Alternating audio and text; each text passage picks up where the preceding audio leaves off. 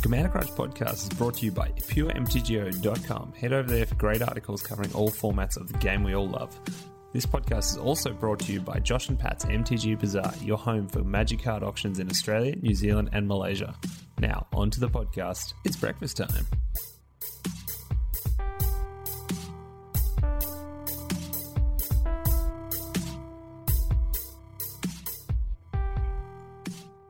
Welcome to Commander Crunch, episode 44. You're here for your nutritious serving of tasty Commander treats served up on the regular. We're all about celebrating the culture, community, and creativity of primarily our favorite format of Magic the Gathering's Commander, EDH, plus a side serving of entertainment, pop culture discussions for ancillary influences, and just great discussions with great people. Uh, I'm, of course, one of your hosts, Sam, as uh, Chesh has, has written here, Sam Boy Chipper. What? Or is that you? We'll find out in a second. That's you. I'm always always generally joined by. Actually, I wasn't last week uh, or the, the week before, but uh, he's back this time. But DJ Cheshy Chesh, uh, Cheshire plays as it were, breaker of boys clubs, as I wrote here. What does that mean this week, Chesh? What did you do? Because if if you're going to respond to a heartfelt post in a community forum like a Facebook group uh, about how you feel uh, uh, unrepresented being a female or somebody who is not a cis white uh, het male in a uh, basketball group. yeah, we're talking about NBA uh, cards shit- here. Mm.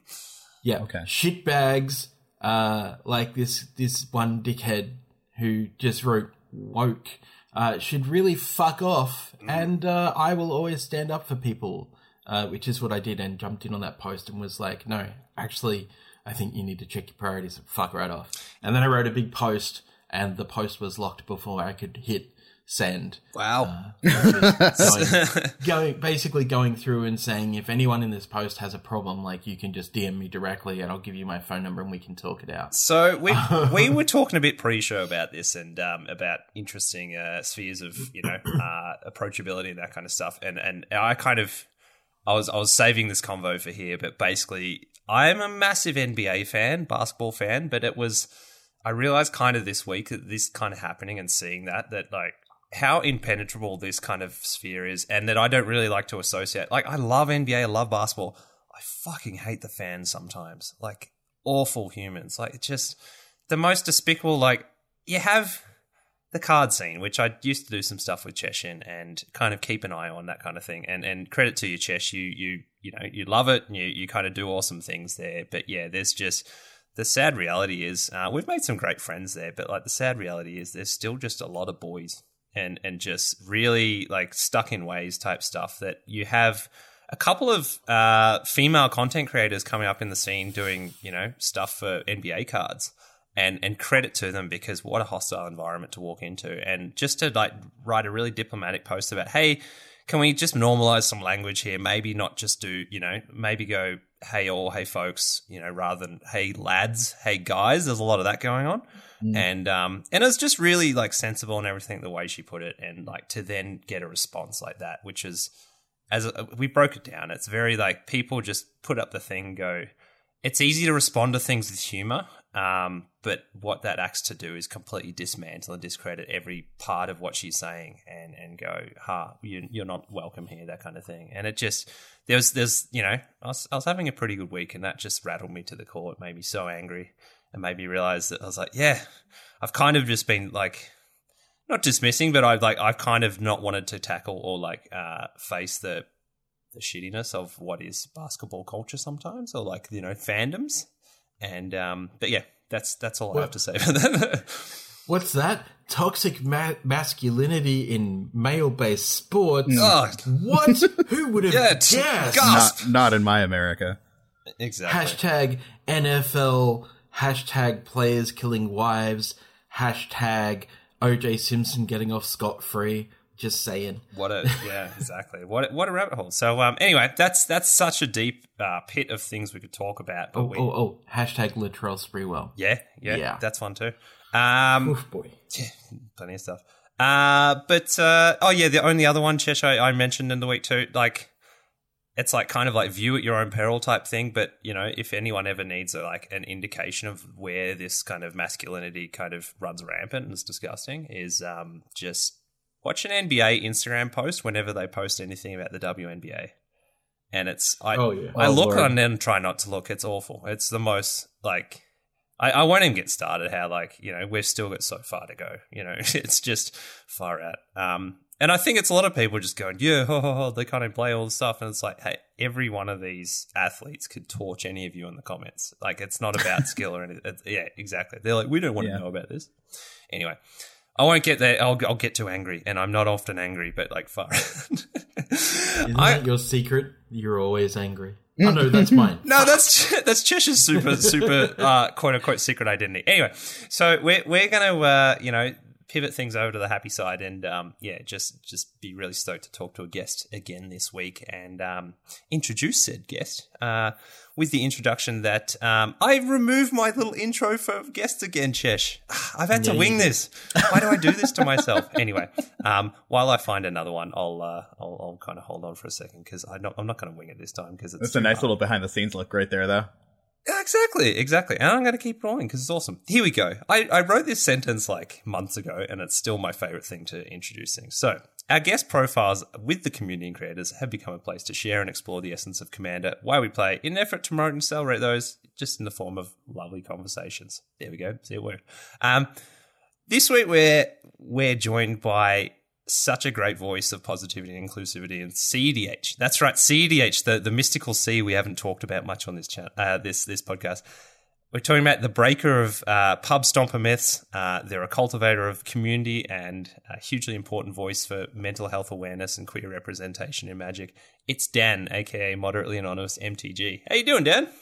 I'm doing great, thank you. That was such a lovely intro, uh, and I'm honestly really glad that we had that conversation about the uh, the NBA before we started. Because, like, the, uh, uh, for everyone listening, this is the first time that the three of us have ever really talked before, and Yeah. it's nice to just come into this uh, situation and be like, "All right, these people are cool. These are people I would hang out with. Let's do it." and here we are exactly. We're, we're breakfast time. You're in, uh, like we said, seven thirty ish, uh, Philly cheesesteak time, which is, um, you know, prime.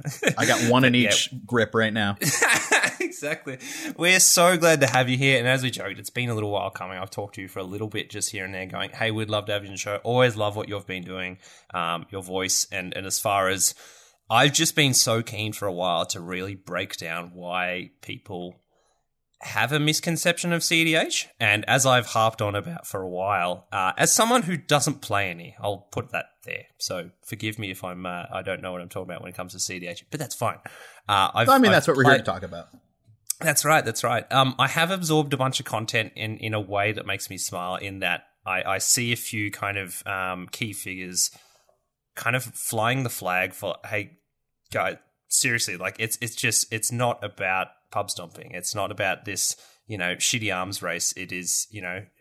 It's it's just a different way to play in that hey guess what we established that the rules are about you know having a lot of fun with high powered stuff and playing really you know uh, fast and tight and that kind of thing, but it can also be very creative. And so it's like yourself, it's it's you know watching what spike feeders do as well. Um, I know you, you'll fill me in on a few others that that kind of thing, but it's just it's I think a lot of people have been a little bit burnt by uh, or might have an idea or they heard of an idea of what you know a pub stomper came in did this X Y Z, which I've, I've definitely had that before. Someone being deceptive about their their rule zero, so to speak, and kind of literally just trying to feel great about themselves on that day when maybe things aren't going that great and they just want to smash some people. And it's like with precons, and it's like that's a that's a hollow win, and that's a person issue, not a card issue. You know, um, so Yeah.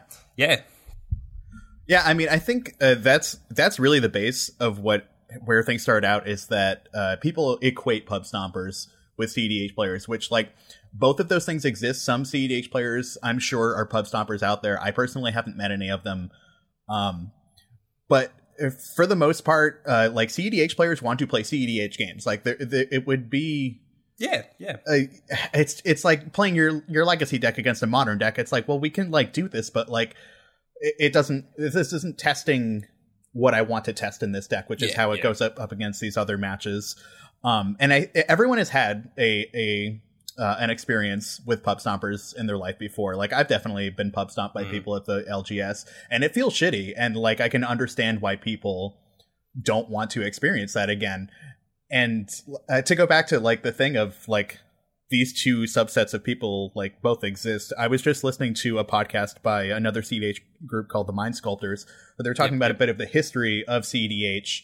Um, there is a very uh, a very famous uh, legacy and vintage player named Bryant Cook who built what is like largely pointed to as the first CDH deck ever called uh, Yeah. Pile of Broken. Yeah, it, it was just this demure pile of stuff. Uh, this is back in like 2008 when Tolarian Academy and things like that were still legal, and it was just this Mm. glorified, like hyper competitive uh, high tide deck trying to just tendrils of agony the table. Um, and when people would talk to Brian about why he made this deck and why he played this deck, he would talk in a way of like, I, I am a pub stomper. I, they're like, there's uh, in that old adage of there's a finite amount of magic or fun to be had in a game of magic, and I want to have all of it.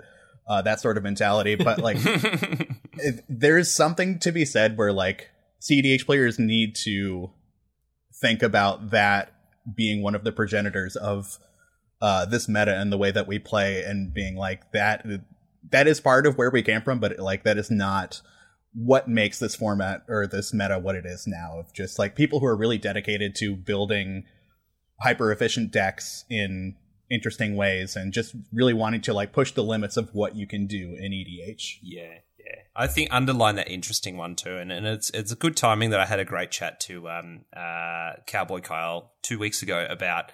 Uh, finally, have had someone to talk about uh, with Canadian Highlander, and it's like I've played a little bit of it, and I was talking to Chesh before. Canadian Highlander is actually the the one place I've kind of just proxied stuff because she like I don't need to proxy things, and we'll get to that whole thing in in a great way because I know you've got some awesome points on this uh, and views on it, but I was like, yeah, we this is a format where it's generally like formulated on positivity and self improvement, like collectively. Like everyone's excited for each other. Everyone's excited about bettering the format. Um, it may, you can play some high powered stuff, and that's the good fun of it, kind of thing. But there's su- there's such a there's such room for interesting. Uh, creative kind of builds at the same time too, and I think I, I like to put it too. Like you, um, you had a really great point in your blog about like magic as a sport. Let's show some sportsmanship, which I know we can get down to that. That you know, this is where this this has some great analogs with what we're talking about with um, you know, NBA stuff too. Actually, like when I think about, I was talking to Chesh before about what it feels to play basketball, and when you lose, that kind of thing. Like you know, you, let's not get too down on it, kind of thing. However, there's there's an element that I like to put for. Uh, I've done a lot of surfing and skateboarding, and I find those have the best kind of collective cultures that they're about personal development in a way, but that the the community kind of collectively cares about each other and improving everyone, you know, in, in that kind of way. And I always try and like think about it that way. That I, I definitely look at Canadian Highlander. It has that kind of side of things, and I, I tend to look at that to channel how CDH can work too. Like we're we're we're on an axis of power, and that is awesome. That's fine. Like that's that's the the kind of uh, the measuring stick, the the the, the uh, you know the goal we're kind of looking at, and by once that's set, it's almost relaxing to go cool. Like it's not it's not going to be a worry about bringing something too powerful to the table. Let's see who can ramp it up to eleven. Uh, Yeah. probably do it creatively as well, like and and have a laugh with it, and and I think that's really awesome. Yeah, I think that that's honestly my favorite thing about the meta of CDH is that there is never that discrepancy or that like point in time where you're sitting at the table and you're just like, oh gosh, the deck that I brought is like clearly a different power level than everyone else's, Yeah, and this is not exactly. fun for me anymore. Yeah, there's just never that misconception that happens. Like if you have a less like uh quote unquote optimized deck, like you know that you're gonna have to work a little bit harder for it, but like you you, you got to be there for the challenge, and that's totally fine. Um, Yeah, but yeah, like it's a great way to just make sure that everyone is on the same level playing field. Um, but it is also like you will find that most CDH players, or at least the ones that I like to play with, are like very relaxed when they're playing. Like I, I Totally. come from playing casual for a lot longer than I ever played competitive. I only picked up competitive maybe a little bit more than a year ago, like a year and a half ago, maybe. Mm. Um, but I, I still like bring that same like beer and pretzels mentality of like why I love playing just card games in general. Like yeah, the reason I love playing card games is because I love socializing with my friends, and like I also love to play really powerful Magic, and the two of them go right together, and that's a big part of like why I chose to not do a narrated YouTube series and rather just like let mm. our audio go through is just because like it's so it's so much fun to watch people have fun playing CEDH because it is really fun and really exciting in a way that I think is really captivating.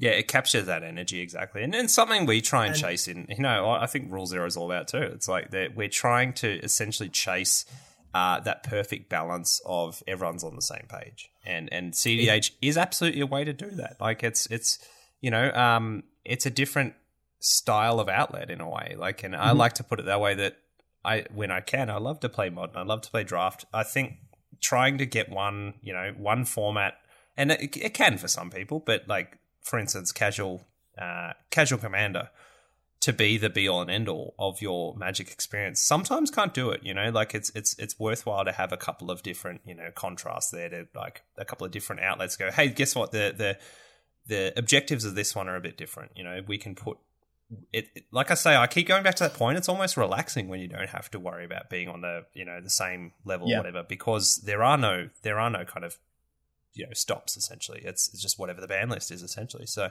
um, but yeah, and as we've seen, there's so much creativity in what can happen in that space, which is really interesting. And you know, it's kind of fun to keep up with the meta as well because you know everything always has the you know this is the boogeyman this is doing a lot of stuff and i've heard you talk about like you're personally not too fussed about things like you know thoracle or anything like that it's like i think it's you know as, as far as i can gauge it's in a it's in a pretty nice space at the moment too it's in a pretty good one space. Of the... oh, I'm sorry. Go ahead, Josh.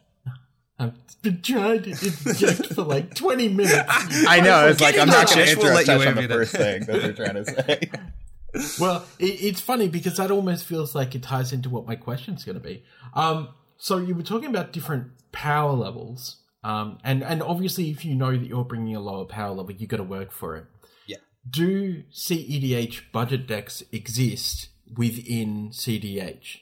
My because my my personal philosophy here is well i mean yeah absolutely do mm. yes you know you have to work harder for it but like like anything like any um that can be more fulfilling too yeah because mm-hmm. because like all right so i do have some friends who play cedh uh, i obviously haven't played them for two years because of the pandemic but i was actually making cedh videos um, around budget decks on mm. youtube for quite a while um, I think I was doing it for about a year and was getting some really great views, but I always had those couple of shitbags who would come on and be all like, CDH doesn't have budget decks. What are you doing? This isn't an, a CDH deck. It's like, well, it, it is because I, think I can t- play whatever I, the fuck I think I it want. totally like, can. Yeah, yeah. Exactly. I'm the type of person who does bring a a fucking precon to an EDH game, never to a CEDH game, yeah. but definitely to an EDH game because I'm like, I want to push this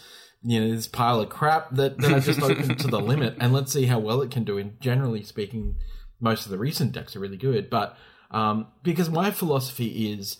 I, I personally don't like to proxy something. Mm-hmm. If I don't own it, I don't play it. Mm. I also don't want to go out and buy moxes or anything like that to like ramp my game. Um, if I'm playing like I like the uh, like let's see Australian. what let's see what we can do with what we have type thing, you know, yeah, sometimes, yeah, which is yeah. kind of fun. And, and that's like, exactly, exactly, yeah. That's exactly it because my philosophy when it comes to my collection is like I will go out of my way and buy something if I think it's integral to a deck, mm. if it makes the deck work. But if it's just something about like ramping up the deck um, and making the deck a little faster or like getting a turn three kill or something, I'll be like, that's fine. We can leave that. Yeah. I think that one of the other problems there is that people seem to think that CDH is a three turn format, which is incorrect. Oh. Increasingly, um, like and, over and, the past couple of months, it's gotten slower and yeah. more mid range oh, yeah. and grindy. Exactly, exactly, and and it, it is to do about like obviously you know what people are playing, um, and who's coming into the format, and you know how the meta is evolving um, especially being in the middle of a pandemic. But but my question goes back to: Do CEDH budget decks exist? Um, are are they somewhat viable for somebody who wants to just come into CDH and have a bit of fun? Um, who who knows how to play Magic? And I'm not saying for newer players because Uh, that just becomes a bit dicey. But then again, if you're coming into CDH, Yeah. I'm going to expect You- you, know how you- to play EDH. You could even argue, you know, that's the whole thing going on. It's like maybe even casual command is probably not the best thing for new players, but we'll get to that exactly. Yeah. Oh my gosh, no. I- No, we, we can just get to that later, but I have so many feelings about introducing someone with a hundred Oh, card me singleton, too. four player form. yeah, no. Way to make them never want to play Magic again. Like, I know. Um, so yes, like CEDH budget decks totally absolutely exist. Of course they do. Like you it's it's interesting because CEDH players are so um they're so used to budgeting or I'm, I'm sorry, proxying their decks for the most part and increasingly you'll see that across like people uh, now that the pandemic has happened there's just a lot of people being like I don't want to spend money on cardboard, but I do want to play these powerful cards. And some Yeah. people don't feel that way. That like like you do, Chesh. That just like I don't have these cards, so I don't want to play them, and that's fine. And you'll totally see people like in comment sections on Facebook groups being like, I, I can't afford a time twister. Like, what should I use instead of a time twister? Like, is Echo of Eons or something like that okay? And like, it's like, oh yeah, like it's it's considerably worse because uh, of all the reasons that it is considerably yeah. worse between those two cards. Um, but it, yeah, just like at the end of the day, there are certain choices that you want to make, and some people like. I think a big part of like the question, uh, like even the reason why the question do CDH budget decks exist is because they just look different than say a casual budget EDH uh, deck list, where like it, it you, you're obviously never going to get a, like a fifty dollar budget CEDH deck list because that's just putting your bar or like your ceiling rather like so Way too low.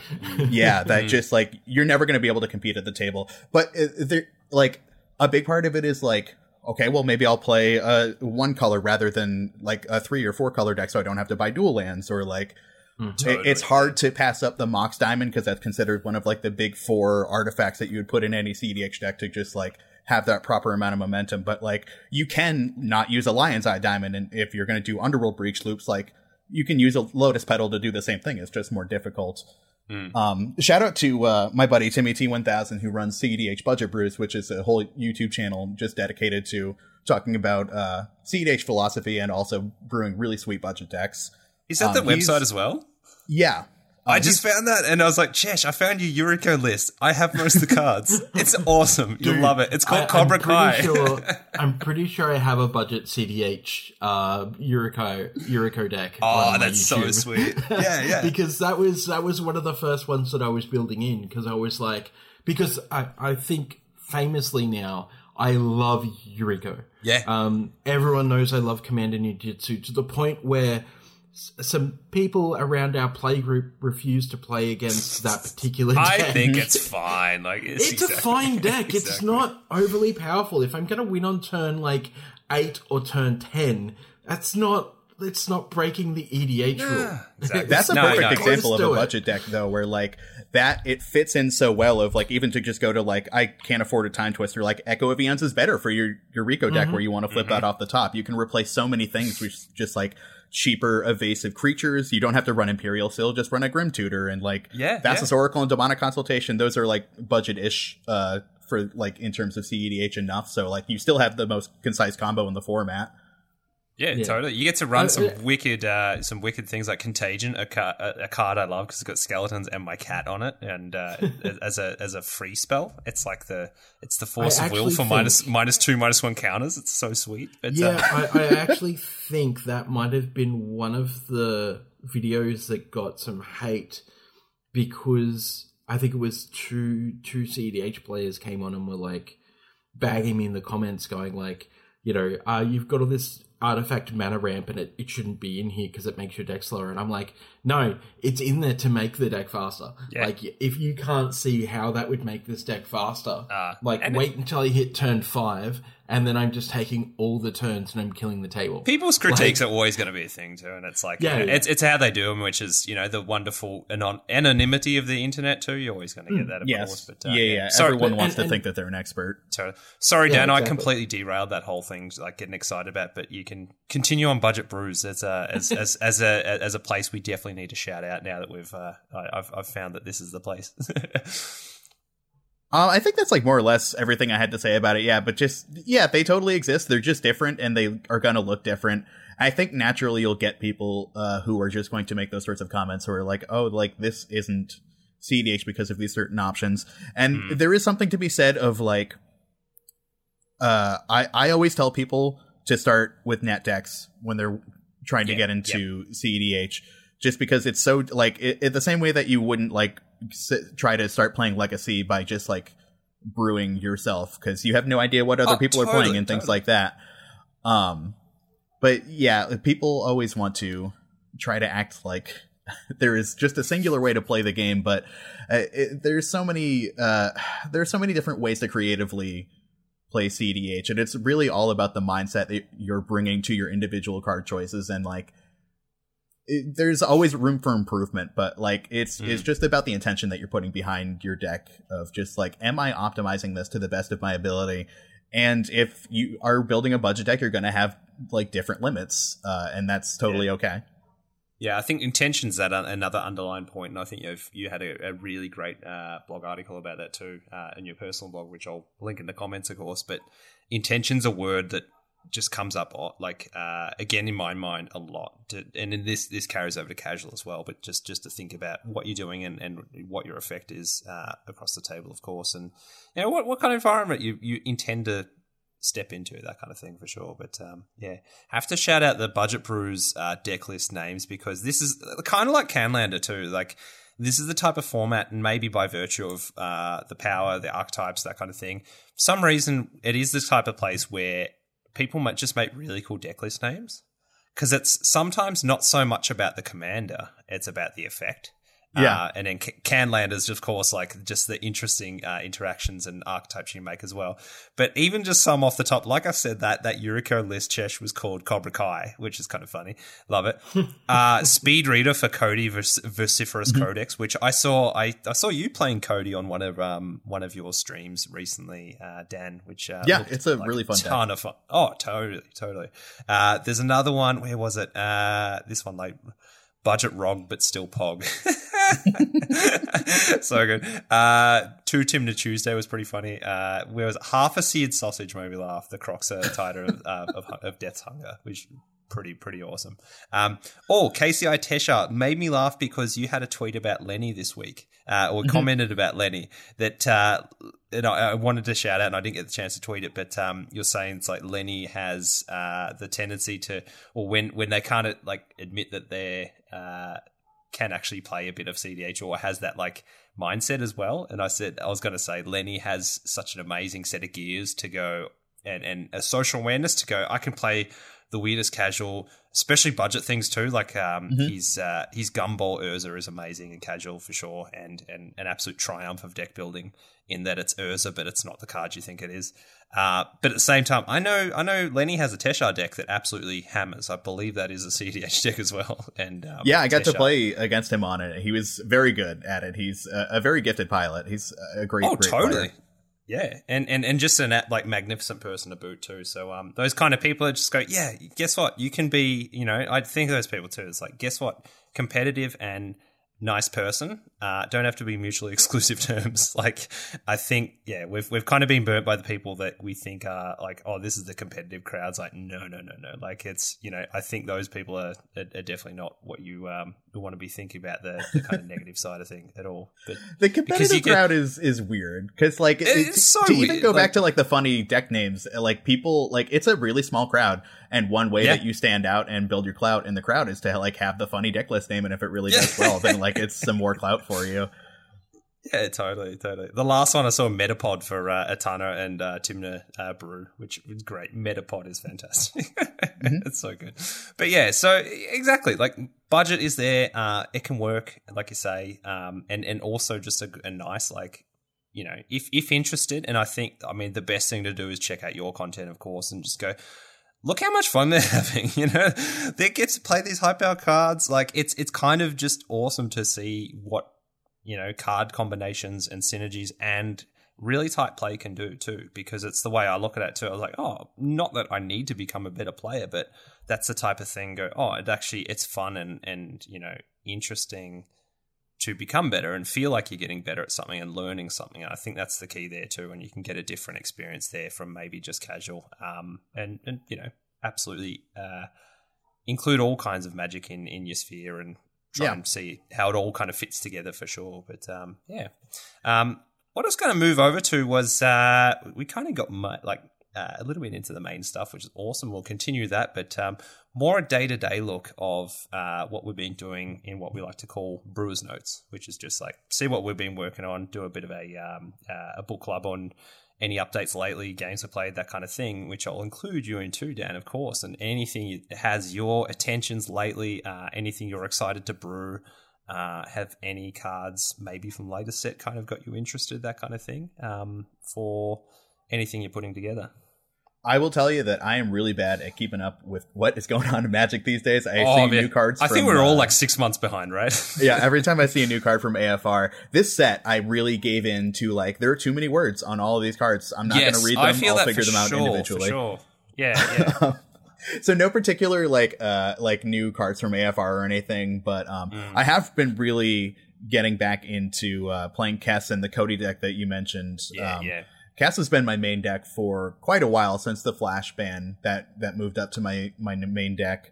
Um, and just recently, I've taken I was taking a long break from playing it as my main deck and trying out all sorts of different decks. I think I have like nine or ten different competitive decks now that I mm. just sort of like. I like to have the variety of different things that I can play on stream, so I'm not just playing the same old thing all the time. Although now for the past like couple months, I have just playing been playing Kess for like four hours straight every every single night. I love it. Um, you did say you're really a Grixis like, mage, right? Exactly. Yeah, like the thing is, is like there's a reason why it's my main deck is because it's really fun that I really like understand and get the way that it works and it's been really fun to go back to it now that there are like more options and new things especially with modern horizons and start testing different cards and uh, just trying to really work on this deck and understand it in a way that um, it's just really satisfying to me. Like the thing that I really love about CEDH is just studying a deck so much mm, that mm. I always feel like I know where I'm going. Like to to look at an opening hand of seven cards and like just imagine an entire game off of that. Like it really it, uh, it satisfies some part of my brain that I really just I love completing puzzles. Yeah, and that's a great point too to think about, you know, and, and that's that's what of magic and exploration is anyway. Like it's it's finding what you enjoy about it because you know, see, uh, sorry, EDH casually kind of does have a uh, you know like it's it's it's a preference towards yeah there's solving puzzles. There's also a massive social element to it. And um, that can be for me personally what I get the most out of. But then there's that absolutely that that that aspect as well of, of puzzle solving that if you want to ramp that up to 11 uh, to to try something like that and then build that relationship with your deck is so huge too because I don't think there's any other place where you, I mean maybe your modern deck or whatever as well. Like people have uh, I'd like to say people used to be able to have their modern deck for, for three years, but it's it's kind of a bit, well, a that's bit what I was going to say. Actually, it's like it, it's it really is like the way that people used to play Legacy and Vintage and Modern. Yeah, yeah. like you bought into your deck and like you better hope you like it because you're going to be playing it for a long time because it was exactly. expensive. Like especially if yeah. you're in like in Legacy, like you try to start out with something like Mono Red so it's not too expensive, but then like yeah, if you want to like play a Grixis Delver deck, like that's going to cost you a lot of money. So like you mm-hmm. you learn the ins and outs of it and you play it for years and and you look at those players who like were just known for one deck. Uh, like Feline Longmore is a, a, legendary High Tide player. She just like rocked the mm. hell out of tables long beyond High Tide being like a really good deck, but she was just so good at it. And to watch her go through her post High Tide lines, just storming off and counting like up to islands tapping for 20 mana and it's just it's really satisfying to watch someone who is really good with their deck.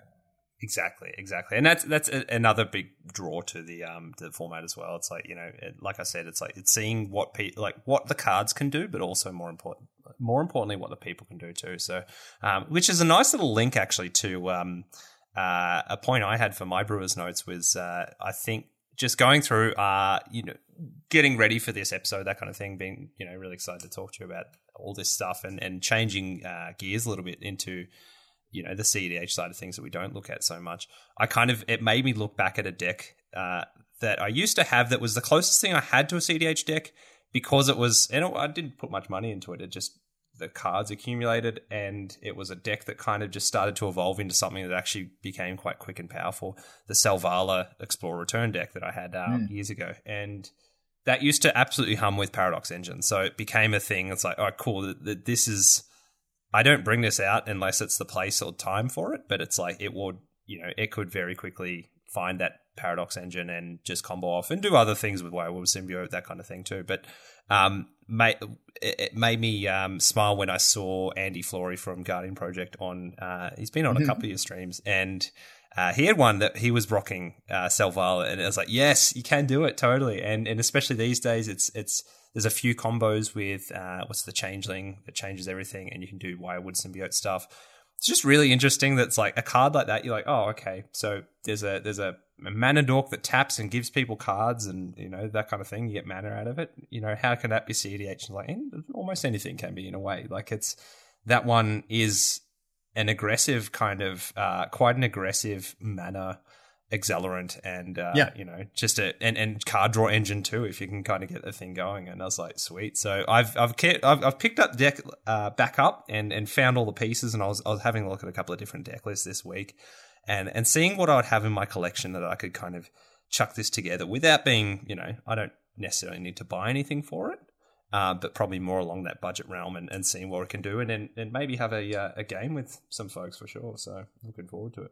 I mean, that's one of those ones that I think like really speaks to the intention of like on face value, y- you could ask like, is a deck that draws all of your opponents their entire deck a good deck to play in CDH? No, probably not. But you know, it is good if you put down a, a Grand Abolisher or you play all of the white silence effects that there are now. Yeah, like, there's yeah. so many ways that you can just absolutely bend this over backwards you get some really fun D and T pieces, which I enjoy. That's the crossover. I love a lot of those from modern, and um, you know, if it's the type of thing, I'd play. I'd probably play Legacy D and T if I could, and it's you know, I, I, I love that side of things. That's the almost cathartic way of like it's in, enjoyable to to get better at something. And mm-hmm. and Death and Taxes in modern was the one that I, I only picked it for budget reasons because I had four Aether Vials and I didn't have fetch mm. lands. And someone's like, put that together. I'm like, sweet, yeah, we'll do. I've got some Eldrazi displacers and weird things. And, um, cool. And, and and I had a friend at the store. I remember there's a very important person said uh, he was absolutely like just lovely person, and I haven't talked to him for ages. But he played it in modern legacy as well. It's his favorite archetype. And he goes, "It will make you a better Magic player. Like you know, you've got to learn some weird interest intricacies about how flicker wisps work and like mm-hmm. blink mm-hmm. and like all this stuff." And it was all new to me because I was still quite new. And I was like, I I I'll I'll stick to it, and I just I grew to really love a lot of those pieces too, and you know maybe nothing not makes hard you a better stacks. player than like learning to play new formats. Oh, totally. And I, what even felt like sometimes it felt like I had a cardboard sword versus you know a, a real life dragon, uh, mm-hmm. but sometimes you could grind out you know and and find little edges of advantage that weren't as obvious, and you kind of you, you're trying to use those to your advantage, that kind of thing, and and I I found that really, really fun, and I've I've kind of absolutely loved it, and I kind of look to play those kind of things more. And so to see some of those pieces, you can you often do run like a silence, or you run, you know, like you say, a grand abolisher or a uh, one of my Aven Mindcensor. Flash that mm-hmm. in, you know, just make sure so no one's uh, um, kind of shuffling. But um, it's at the heart of it, what you're going to see in a CDH game is is just interactivity. Like you're going to see so much stuff like changing hands, yeah. like you know, uh, responses to things, and that is a lot of fun. Like it is, it's really really cool to see. So, um, but yeah, a long-winded way of shouting out also that episode would check out the way Andy Flory, which amazing commander player, I got to say, uh, he's always great. Enjoyed. He's a really really good player.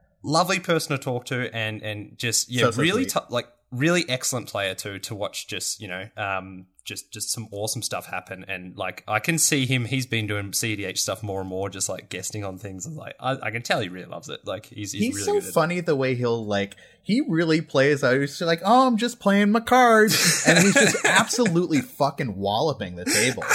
Exactly i have been exactly. whooped by andy so many times at like tables with like fearsome players but like yeah and he doesn't know who they are. They're just like some dudes to him that he just met. It's like, oh, this guy Deco, nice. He's a nice guy. But Deco is also Deco from CDH Brazil, who like whoops everyone's ass all the time because he's one of the best players in the world. it's just like, oh, I don't know, quick one two. Here you go. Oh, I love it. I love it. It's so good. It, it's Andy's got that. Um, we've had some great, even like in the casual spectrum, where it's like you get to, and again, it's like I, I feel, I feel like the goal of Commander. You know, people can say it's a casual format, it's a this, and it's like I, I don't care. It's fine. It can be whatever you discuss it to be. But at the heart of it, I think there's a there's a generally uh, universal kind of objective to be on the same page as people. And and when you have yeah. that game where you're down to the wire and you're both like literally a turn away, like uh, an action away, and it, it's that like kind of drama and intensity. That's where you want to be, and and to have those games is excellent. I, have had those. I've, I've had a couple with Andy where it's like he ha- he has a Noyan a Noyan deck, which is just sounds Oh, yeah. like not not great. It's freaking amazing. No, it's good. it's it's his heart and soul. He loves that deck. He's, it's amazing, and it, and he, he pilots it very very well. So, um, yeah, no, shout out to that for sure. So, the only other thing, I mean, back to a little bit of casual talk was, um, I I was I've always got a few decks kind of just slowly kind of ticking over uh, to put together. One that I had a few pieces for, and I think I ordered for a couple for, was a bad idea I've had for ages, which is just mono blue cephalid mill. So, um, going to do. I a- love cephalid. Oh my goodness, what? I love them. They're just they're, they're weird, squiddy creatures. Apparently, in the story, they're assholes. Like they're, they're Oh, they're horrendous. They're horrendous. Like homarids. To find out the lobster people were like awful. I was like, oh, I didn't know thought about the cool. homarids. Apparently, yeah, the fallen empires homarids are yeah, whatever. But uh, you know, who knows? Nice. But Fuck maybe those ma- lobsters.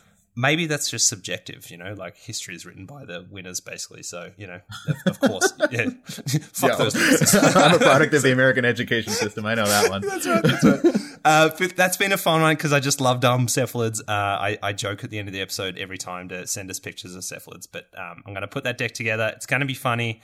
It's doing a bunch of tapping stuff without being too. I don't want to do it, you know, uh, linger things on for too many hours or anything like that. That's not the objective. Um, Mm-hmm. I will tell you that I had that cephalid legend. The I forget what what it's called or what it does.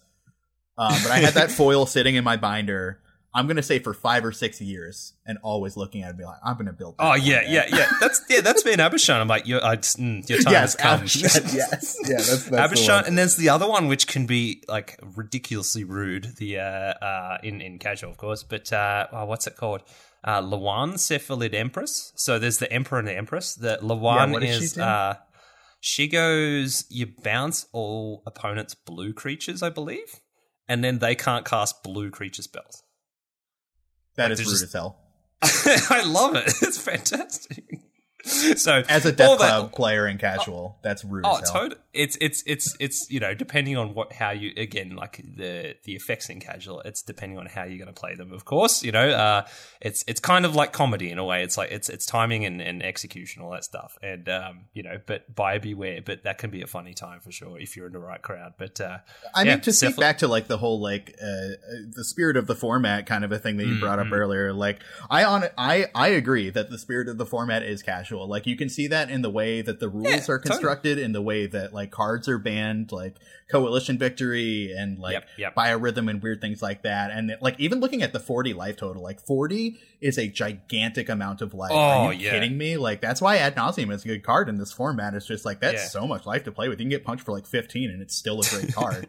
and like you get punched down to 20 like okay now i got a peer into the abyss in my deck so we're still going there's just Yeah, nothing that can stop exactly, me because i got 40 dang life it's not. Uh, i definitely think zero, that like yeah. cdh players are the ones who are i i, I making a perversion of it i think is to going too far but they're definitely like the ones who are pushing it to its limit um Mm. but it's just all about like just uh accurately stating what kind of magic that you're trying to play because there's no truly wrong way to play edh Exactly. it's just making sure that you're playing the same kind as other people. Like, and the first thing I'll say to people when I'm going to play casual is just like, are we playing mana crypt decks? Like, is this a mana crypt deck? Are we playing Yeah, Gaia's yeah. Cradles? Like, are Totally. we playing tutors? Like, there's just all sorts of little things like that that just Yeah. really help it a lot to make sure that you're playing the same power level.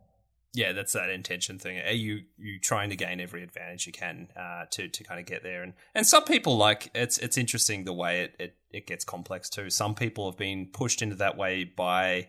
Uh, or, or starting to include a, a few more like pieces of faster mana because they feel like they can't keep up with their friends or that kind of thing, and, and Mhm. we've seen that kind of evolve from there, of course. And sometimes that does end up at CDH in a, in a you know way, as long as that can be acknowledged for sure. But um, yeah, no, I love it. Um, the the other point there I was going to say in uh, for the kind of final Brewers notes things and to uh, to to bring Chesh back into it, but uh, we did have our game finally. In, in the casualest of most casual sense, because there were uncards flying around, uh, finally did uh, Rod, the King of Engineers, uh, challenge to see who can make the uh, the deck that could venture into the dungeon the most, and um, that was a good time. That was that was really fun. So we had Caitlin actually went a bit different because uh, I think she had a dragon deck die like doing die rolls because I think all her cards for her um her uh, venture into the dungeon kind of she was going to do I think by rule zero rules she was going to do Ellywick Tumblestrum I think as as a as a commander which was totally cool, Cool. mono green. Um, she I think she die rolled like 14 times, which was pretty interesting. Um, Chesh had the what you you still had the precon, didn't you? But you you've uh, changed Slightly upgraded changed that to be a bit more aristocrat based. So the Esper Yeah. legend that, that that cares about because it made because it made sense. Like Oh, when you look at totally. the- That- that deck slaps, like-. Yeah, I've enjoyed that deck a lot, Chesh. It's been a lot of fun, and it's um, it does a lot of cool, interesting things. And when you, it's it's it's been a funny one that you know you said it before, Dan, about like the cards in AFR having a lot of words on them. I wholeheartedly agree. I still don't know what the dungeons do. You know, I have to check every time. Oh my gosh, no. No, I've got I've these played against massive several dungeon decks now, and I'm like, oh no, like you're gonna have to tell me every time because I don't know. Oh, And yeah. I still don't remember.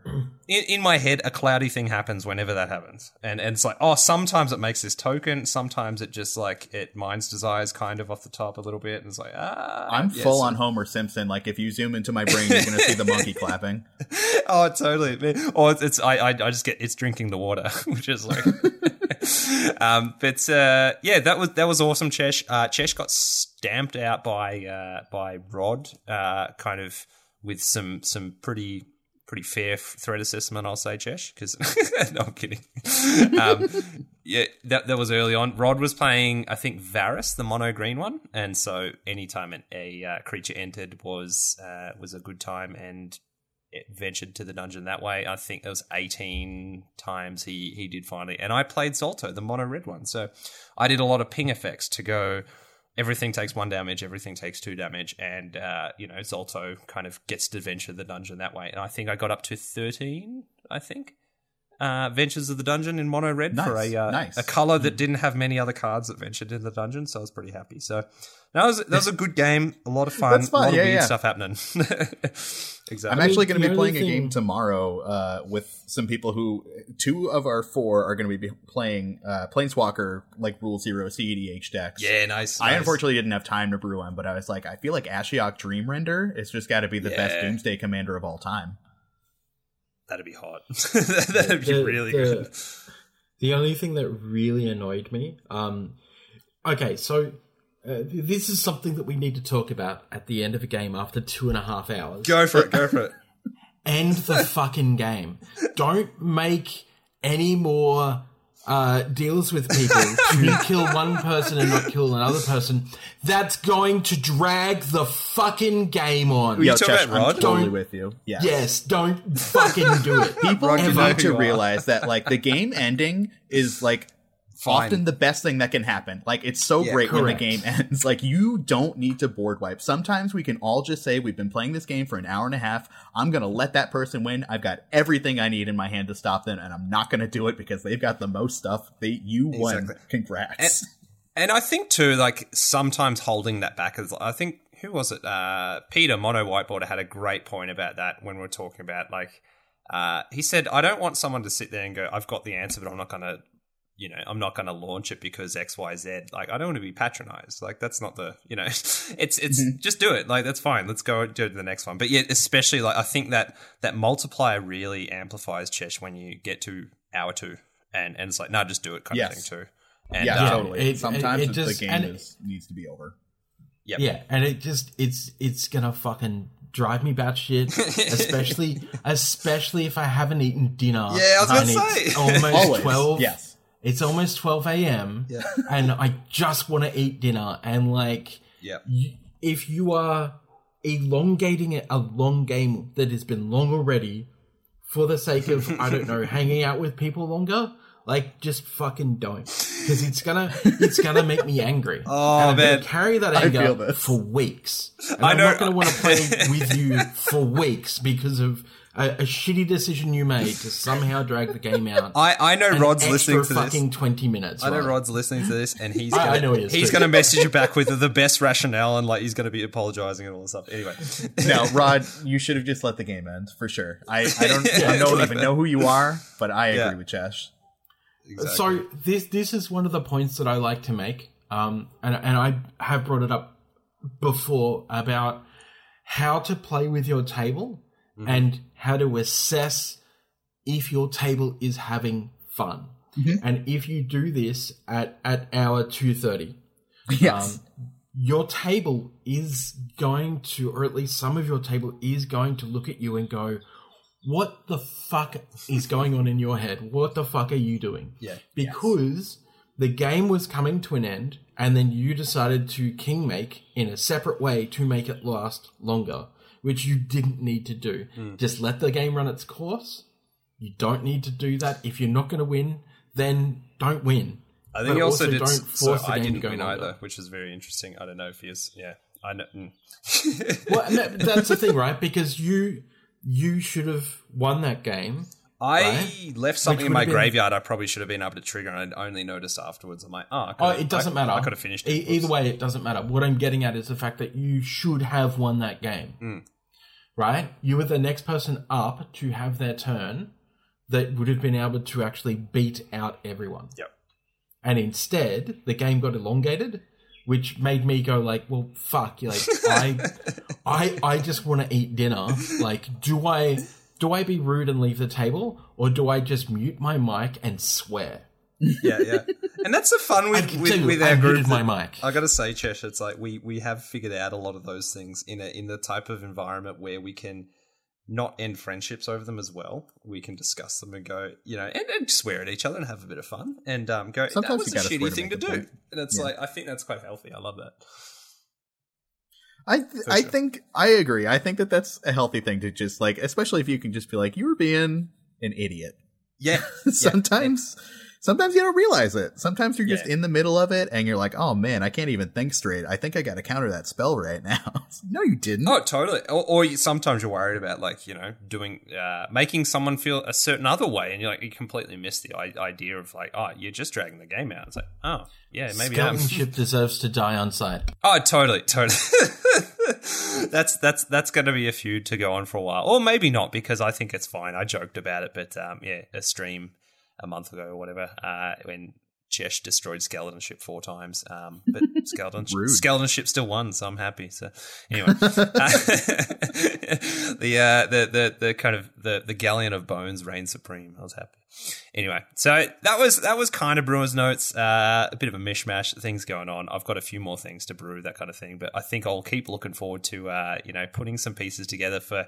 I, I think the identity the identity is there now that I do want Selvala to be. You know, I, I wouldn't mind having a nice little CDH deck in my uh, my quiver uh, to jump on certain streams from time to time and have a bit of fun. Or most importantly, just learn from. Um, the people who are entrenched into this awesome side of magic for sure. So um, yeah, um, which another little segue. Yeah, let's find out more about uh, yourself, Dan, and, and and more about how moderately anonymous started and and how the last year has been for you, and you know how that's changed potentially even like your life uh, as far as becoming that kind of community figure and uh, you know kind of I, I, I imagine kind of just growing your network of, of, of magic connections and, and how that's changed. Yeah, again, that connection with life and even with magic, that kind of thing. So, um, yeah, how, how has your last year or so been?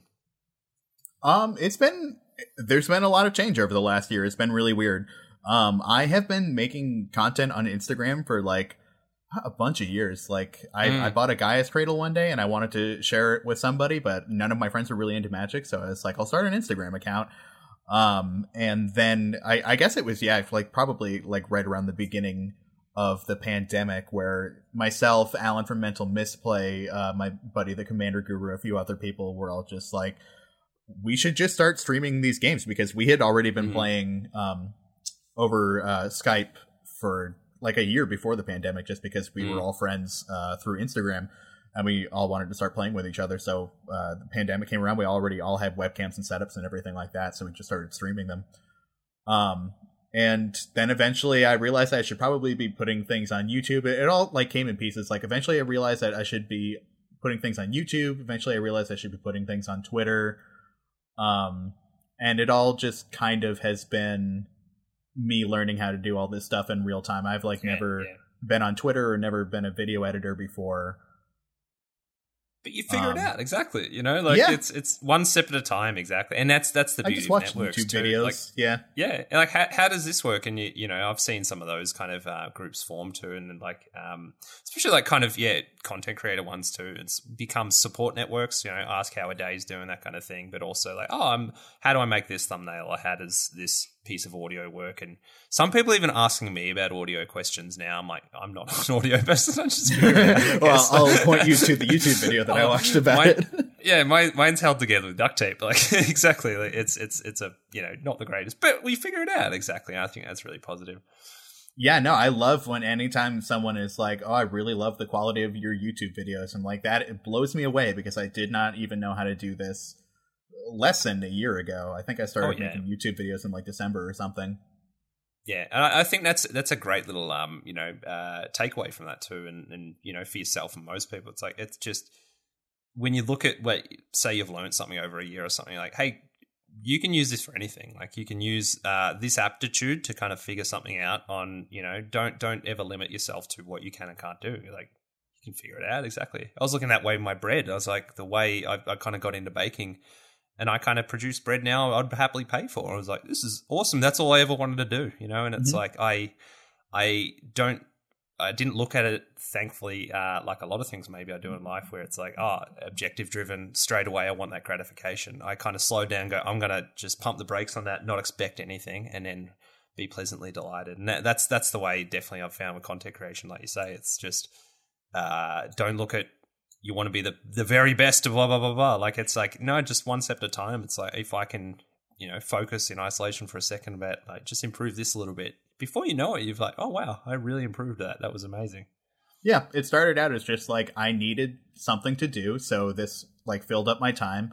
And then mm-hmm. you know you like you get the small pleasures of like oh I figured out how to do this new thing and that was really cool and no I can I can figure out how to make this stuff better and eventually you realize like oh I can just like I can continue to take inspiration from other people and figure out how to do what they're doing and make it part of what I'm doing and just it's Yeah. like it starts out as just this thing you do to fill time and it's fun and then it's just like oh nice like other people are enjoying this like that is that's its own separate pleasure like i'm glad that people Yeah. enjoy this i would probably do it either way just because it has been a good way to consume my time Yeah, exactly, and, and self gratification there for sure. But yeah, I think that's the thing I was going to point on to and, and, and ask you about that. Like, did you?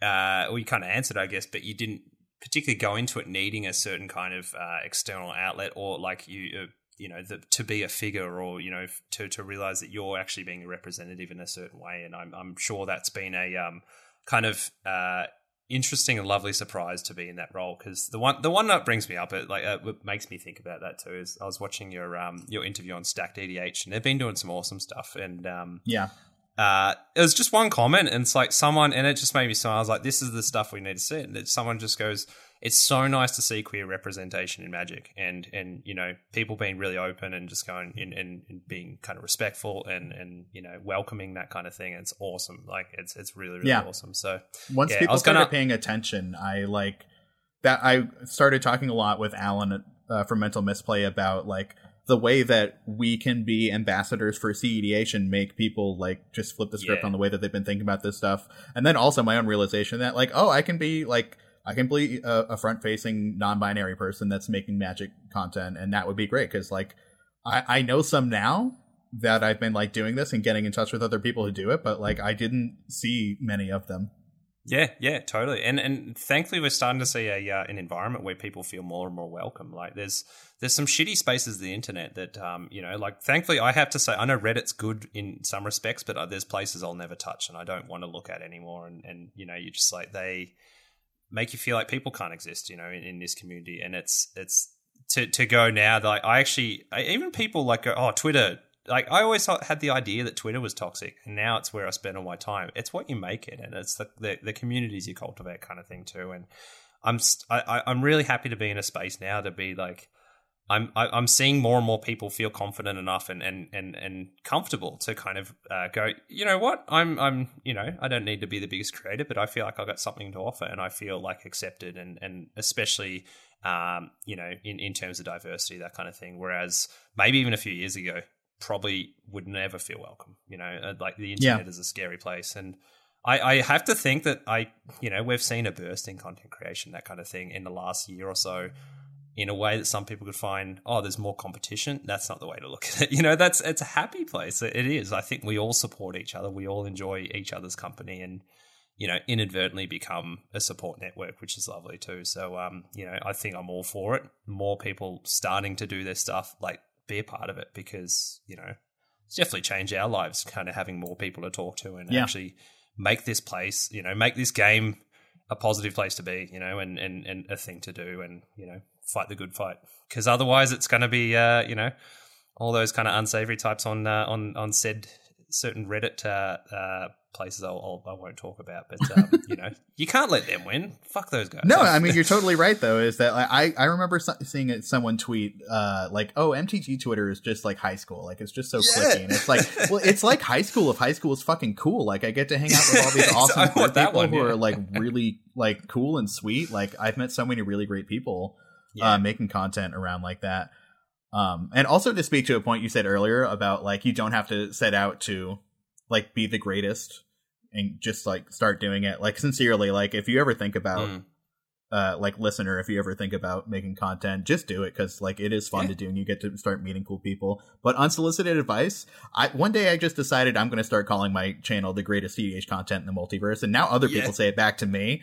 Because like that's just how words work. Like you just implant ideas in people's brains. Yeah, so like that's some free that. unsolicited Like- advice there. It's kind of genius, and I love that. And because it's a, it's a, I have a marketing selfish, background, so I, a- I use my Oh, skills man. from that. it's a self assurance, you know, like it's it's it's really nice, and and I you know wholeheartedly agree because it is a you know such a positive place, and you've done such a great job of you know going.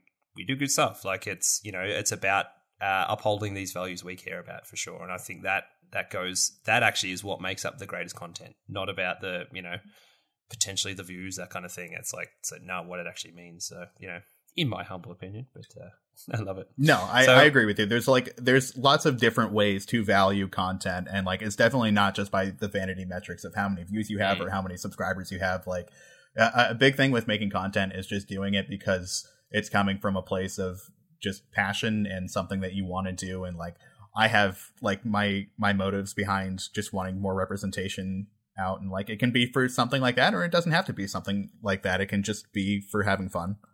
Yeah, totally, totally. So, um, uh, no, love that, and I'm, I'm glad we covered that all off, and, and kind of uh, to see a bit more about where where it came from and everything, and, and you know, all I hope is just yeah, I'm I'm, I'm sure you will, but just keep doing what you're doing, and and you know, uh, keep, keep having that energy because we've talked about it a bit too. Like when when it comes from that place, it's easy to see, you know, and I think it's easy to see conversely when someone's kind of getting a bit over it or they're doing it for the different reasons and it's like it doesn't have that soul. So um no, it's it's it's an energy that is contagious. So it's like it's just, yeah, this is why we play this game because it's a it's a community and it's fun and it's it's you know it's Yeah. about kind of supporting each other and I love that love that to bits. I thought about making this Twitter thread the other day about like I I don't like magic, I think anymore. Like I don't care I don't care about the things that WotC makes anymore. Yeah, Um and like I just love playing magic like with my friends and things like that. And actually I heard LSV also uh, uh re- say this same sort of sentiment like someone asked him like, "Oh, what new products were you excited about that they announced?" And he was like, "I have I have no interest in yeah, whatever is coming out. I hope there's like as well. yeah, like I hope there's fun cards. Like that's that's Mhm. the extent of what I think about it. Is like I hope that there's fun cards that come out, but like at the end of the day, like if they never made another Magic card again, I would still have fun playing Magic with my friends. Like it's just genuine passion about just having fun with people that you love. Yeah, exactly, and that that brings up a great point. Um, I remember talking to Coach Davey about it. Uh, what feels like years ago it was, uh, I think, in the teens or something, or so of, of our episode. So last year sometime, but that that point that keeps resonating with me, like getting comfortable with it, with the idea of like. What would happen if the game just shriveled up and died? Like, as in, like, as they just stopped making products because they burnt it into the ground, so to speak. And it's like, Hmm. what what holds it together? Uh, Or they kept producing Fortnite cards. Oh, I mean, and it- that's the whole thing. like, I'm like, I don't know. It's it's not my taste, but I'm fine. Like, what I, I'm not surprised. I think that's the main thing. It's like it is what No. it is. They, of course, they're going to make money, but it's. I think getting comfortable with the idea no. that So I was I was fine with the My Little Pony thing, right? Yeah. I, I think I famously came out and said, "Look, It's not for me, and that's fine. Yeah. When it comes to Fortnite, though, it's more about the shitty fucking company that they have decided Ah, that they I- I get to work with. Yeah, yeah. And, Yeah. and and how predatory that company is that makes me angry. Mm. Ah, that I have no. I have no. I. I'm not actually fully uh, up to date with all that stuff, but I've heard. Yeah, All you need to do is look up uh, Apple versus Epic Games Oh, it is current Epic, isn't it? lawsuit. Yeah, no, I know what you mean. I know what you mean. Um, but no, no, I agree, and I think it's it's it's also that's that's a part where we talk about where you know certain companies are representing certain ideals, you know, potentially whatever. But I think yeah, like to that point though, it's being comfortable with the fact that like you know that it's it's an idea that this game could exist without them. And we could keep it going anyway. Like you know, we could we could play with the cards we've got, and we could still have fun. And we don't need them to print any more cards, and we'd still find a way. We could EDH can live on despite you know in a in a great. I way. used to feel sort of nervous, uh, like thinking about like the collapse of Magic, and like, oh man, like would I really keep playing? But like now that I like fully don't care about the cards that they produce, and I like almost Yeah. never buy real cards anymore, and pretty much only make proxy decks. Like, yeah, I, I truly couldn't care less. Uh, what? Yeah, happens. totally. There's so many cards. There's like twenty five thousand cards. Like it's enough. That's fine. Yeah, exactly. Um, so it, it's an interesting one. I know that the topic's going to come up a bit, and I'm surprised it took us this long to even kind of talk about what's coming out. But we don't even need to talk about it that much. It's fine. But I think uh, you made a great point too, and it's one I like to put when um, it seems to come up every time a new IP is attributed with Magic. Uh, at the end of the day, I mean, uh, my advice is just to be a solid, you know, be an ambassador or a custodian for the the game and what the game represents, rather than the game pieces uh, and and go. This is what we get out of it from a community perspective. Uh, maybe don't I don't know slander people for their or like this doesn't belong in the game or whatever. Um, Yeah. that kind of thing because they're game pieces. They really are. Like it's it's fine. Like it's. I think let's focus on that side rather than actually what the things are coming out kind of thing rather than go oh we don't need xyz fans part of it it's like no you just they're people like i don't know yeah no like the sadder thing is honestly like the i understand those people who are upset with uh just like the fortnite as a concept like that's not magic Yep. like because this it is the unfortunate realization that this game is not the game that you grew up with it's not the same like you're not odyssey block standard like being a teenager no. anymore like magic is a really different thing and like honestly you gotta you i i came to grips with this and it was really like a sort of watershed moment for me. It's like uh, magic is just not really for me anymore. Like that's okay though. Like Yeah. I, I just continue my. It it takes a lot less effort to be angry about it for sure than to like Totally, tweet totally. up a storm about how much Fortnite sucks. Like I hope the Fortnite cards are cool. yeah, I hope that they're totally, like strong cards. Although I guess they're going to be reprints. Whatever. I whatever the neon. Desti- uh, Dynasty. I hope the I hope the cards are powerful. I hope there's another Uro. Totally and it's like yeah even flavor things so i can be like What oh cool Eureka thinks. yeah exactly um oh yeah. Ooh. Oh, Ooh. Neon Eureka, hell yeah, that's cool. Uh, I was going to say it's, and I I was talking to Rod about it too, and like Rod's like, oh, I like Art Deco, so that'd be a fun one to have some art kind of, you know, influences. I'm like, totally, just as like aesthetic pieces kind of thing too. And again, I hope the cards are cool because that is the side of Magic, and it's a weird dichotomy sometimes. There's the what can. F- you know, feel like soulless, like money making behavior, whatever. You know, there's still very talented designers and people putting a lot of heart and soul into making the like the game design interesting in this game. Yeah, I know it's hard to get it right every time. Yeah, it's going to be sometimes there's things that kind of skew the balance. When does that not happen exactly? Because Yeah. they're they're taking more risks, of course. So I think like you say, I hope the cards are cool. Like hope hope they're cool mechanics. I hope they keep doing that side of things too, because um, you know, aesthetically they're doing a bunch of great stuff. You know, that can be tied to having more collectibles to sell to whales. I know, but it is what it is. Of course, Yeah. they're a company; they're going to make money. Like, why wouldn't it's they? it's a very delicate balance between like being tacky and being on point and like Yes, ramping your yeah. power level too far. But I think that generally the the payoff is worth the risk because they have like Mhm. gone into some cool design spaces. Um, th- there are certain things like uh, companions that that really made me be like, wow, this game is going in a whole different. Oh, yeah. fundamentally changing the rules. You have an eighth card in your hand now. Okay. yeah, Um, but yeah, like it's. I think that there are many risks that they have taken where it's just been like it, I, I. I think you just generally have to keep in mind that it's okay that the game changes. Like yes, people exactly. really hate to look at the new changes and be like, "This wasn't right," and "This is terrible," and but people don't realize how long it takes to see that things didn't Mhm. work and then put it into a new design space and then put it into a real card that like that's several years down the line like people keep Totally. complaining about how bad white is but like it takes like two to three years from you tweeting about how bad white is to the, like the cards that they do something like Esper Sentinel is like the first one.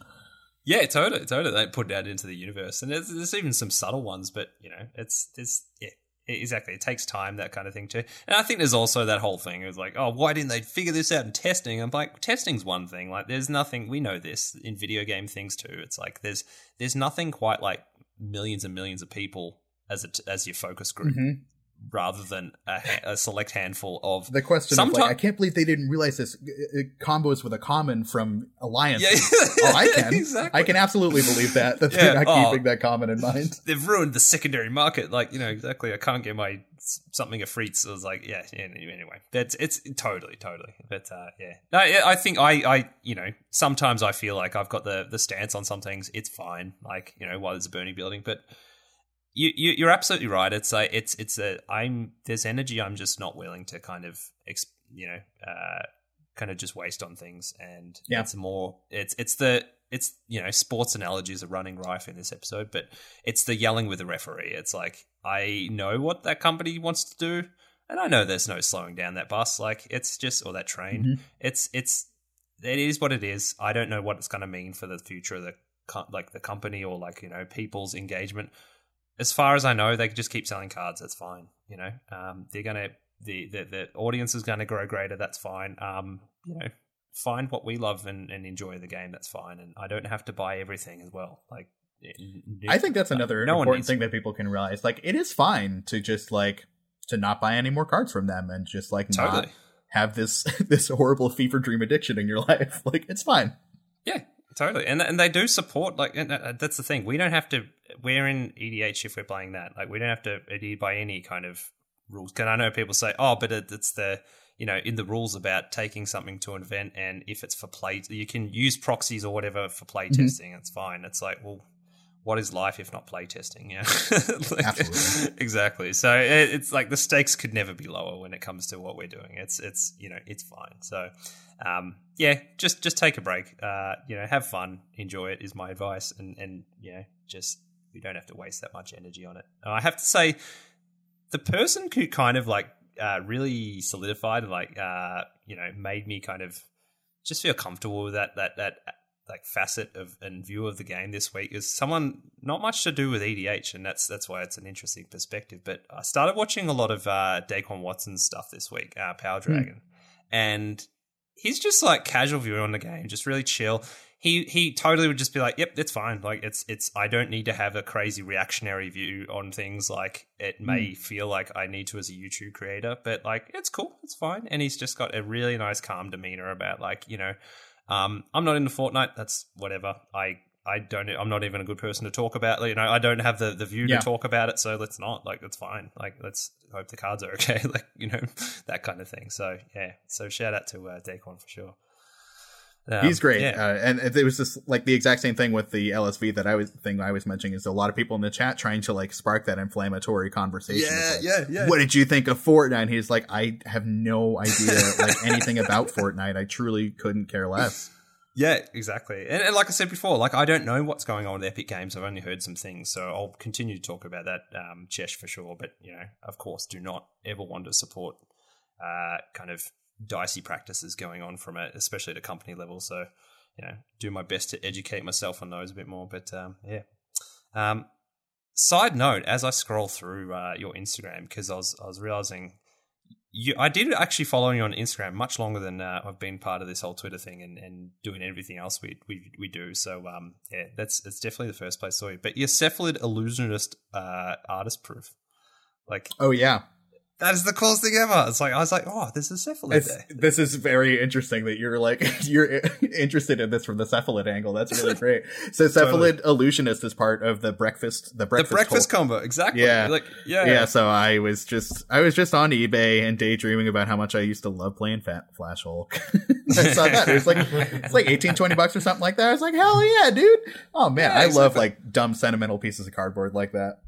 Well, exactly, and that's that's a good way to think about them too. And uh, again, like we are sort of talking before about like things to include in your deck, and you know, CDH can actually be the place for that too. For uh, if you know the power level's different, that's fine. But like, there can totally be sentimental choices, but certainly in uh, in casual too. You know, like making a um making a card choice based on mem- like you know a memory of it is is awesome, and I always love that if there's a story behind something. So. Hmm.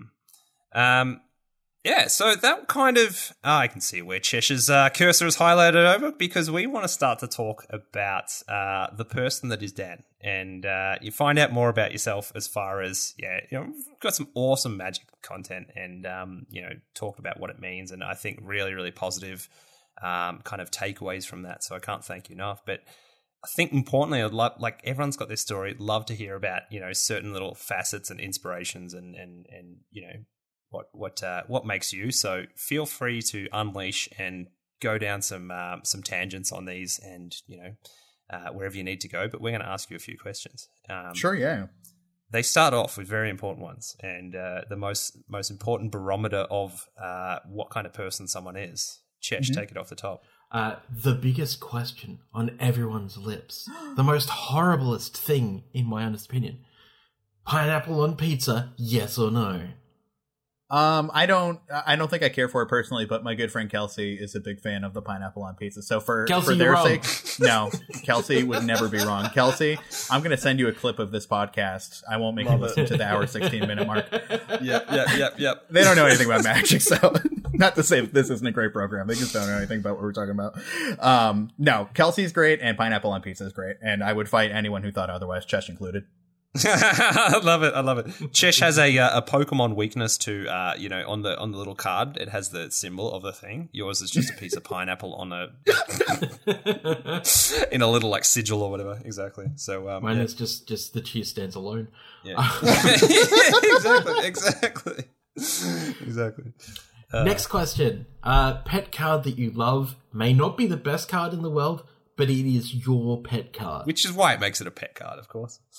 So comically, yeah. I would say ad nauseam is the answer to this question. Um, but as my real answer to this question, because we're actually just talking about it on Twitter today, it's fresh on my mind. Tendrils? Uh, no, no, it's uh, brain freeze. No.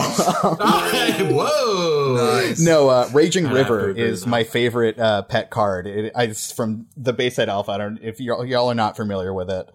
Um, I have it right here in front of me, so I'll read the text off of it. When you attack, non-flying defending creatures must be divided as opponent wishes between the left and right sides of the river. You then choose on which side of the river to place each attacking creature, and attacking creatures can only be blocked by flying creatures or those on the same side of the river. I love it. It's amazing. That is an enchantment for red red. It makes people uh like just assemble their board in a certain way that's like totally a mm-hmm. mini game. It's like this wow, is one of the ones that they stopped putting in revised because deemed too powerful. This, the Power Nine, a few other rares. They were like, no more Raging River. Got to oh, put a cap so on that one. That is amazing. Oh, such a good card. All right, what are they at? Uh, did you say we're talking reserve list and stuff too? What what are our prices at? at is Raging River on the reserve list? I guess it must be because it's it only been be, an right? ABU. Let's have a look. Skeleton ship's on the reserve list, so surely mm-hmm. this can make the cut. Mm. Ooh, okay, we're looking at 325 bones. It's spiked a little bit. Okay, so oh, all right, lucky me. Uh, last year we are looking at 100 bucks. Uh, now we're kind of at the two to three. Yes, For it is on the reserve list. They're not printing this thing again. mm, invest in Raging Rivers. I love it. I love no, it. you should. As with everything that I bought and everything everyone bought, you should have bought it years ago. Don't buy totally. any more Magic cards now. I, I guess no, I don't know. Exactly. I have no opinions on the price of vintage Magic cards anymore. I'm like I consider myself primarily a collector, and I used to have many opinions on yeah, yeah. like the economics of Magic cards, but I don't anymore. It's such a wild place. Like I want to sell all my Magic cards. Yeah, no, I think about that too for sure. It's like they, they are kind of just weird pieces of cardboard when you think about it. I've got sentimental attachment, of course, and collector attachment, but um, yeah, it is strange. I mean, it's strange, and we we're talking about the sports card thing too, Chesh. Like it's it's sometimes you can step back and go, wow, there's a lot of money, like perceived value to this uh, this piece of mm-hmm. cardboard, and you know, I, with the NBA stuff, I always I, it made more sense to me if it had someone's signature on it or a piece of jersey that Kobe Bryant wore. That's kind of cool. It's got his sweat on it, like you know. But sometimes it is just a, a, a perceived exclusivity, of course, which is strange. I mean, now more than ever, I could like honestly see WotC get rid of the reserve list in some way or another. Hmm. Yeah, and again, I have zero opinions on it because I I'm just I don't think I have enough of a finance mind to understand the implications of it. I've heard various uh, arguments here and there, but it's like you know what? I almost don't have a. Um, I don't know. I just yeah, don't know I don't know exactly. enough to comment on it anymore.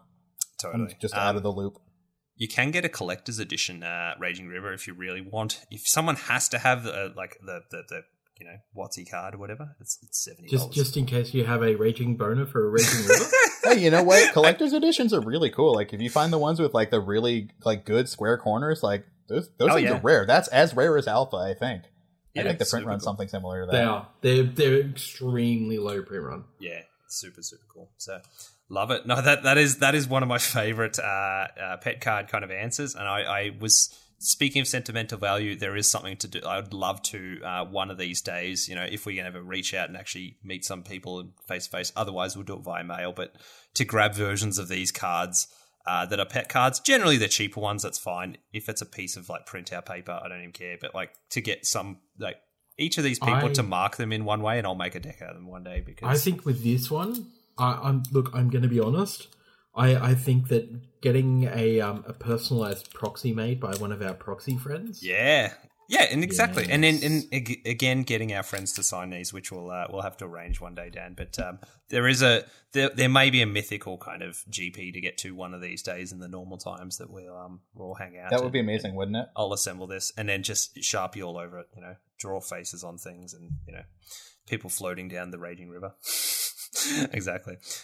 Next one was, and we're getting right into uh, full job interview territory with this one, so forgive us. But um, I, I do like the answers on this one.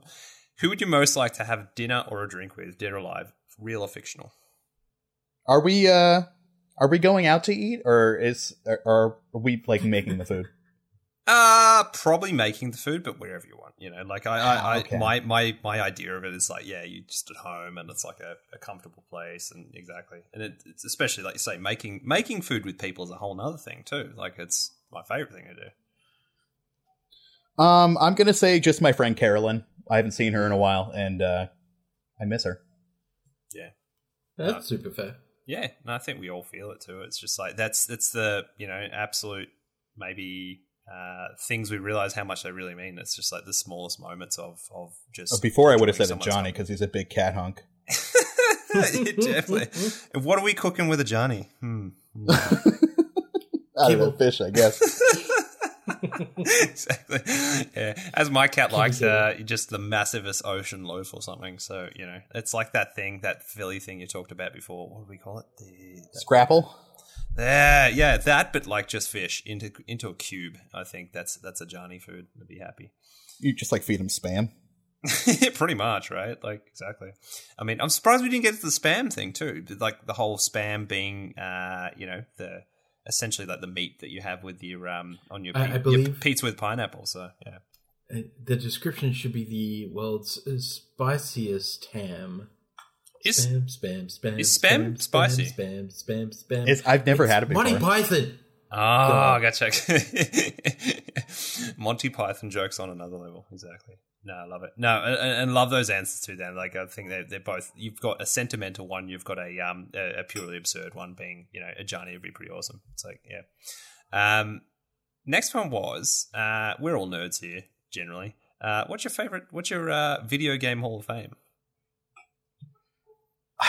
That's a good question. I I grew up being a very big video game person. I played them way too much and I like didn't go to class when I was in college and stuff like that to play video games. So I had to like stop playing video games, but I just recently got back into them. So, my favorite games of all time. We're talking like top 3 or top 5. Oh, however many you want. Because I find that an interesting like thing that some people have one, and it's just like yeah, nothing's ever taken that spot, and then some people have like five, and and I I, I think as I found too, they're they're games for different reasons too. Um, Yeah, that's what I was going to say. It's like there are there are many different games I like for very many different reasons. I think my favorites of all time, I will say Dead Space 2. Oh, nice, nice. I, I don't know if you're familiar with the Dead Space series, but really good series. Mm. That one in particular, the ending of it is so soul crushing. It made me feel such a way mm. watching the credits roll. Like just n- no other game has ever made me feel that emotion when playing it. It was very, very particular. It was very all encompassing. Um, the Legend of Zelda Wind Waker that holds like the most special place in my heart. That's one of my just like real comfort food video games. Oh yeah, oh yeah. I watched a video the other day. It was like a, a, a kind of uh, a video essay on like the the Legend of Zelda series and the, the, the different games, how they do. I think it's like grief or loss, you know, that kind of thing. There's mm. so many gr- great concepts there in, in each of the games, and each one kind of tackles it differently. But that's the one only my wife's actually really played, and she tells me about what that meant to her as well. And it's quite a special one, uh, uh, based on when it kind of came out, console wise, whatever. Some people didn't get to to play. And um, you know, also they took that chance on art style, and it's mm-hmm. kind of beautiful.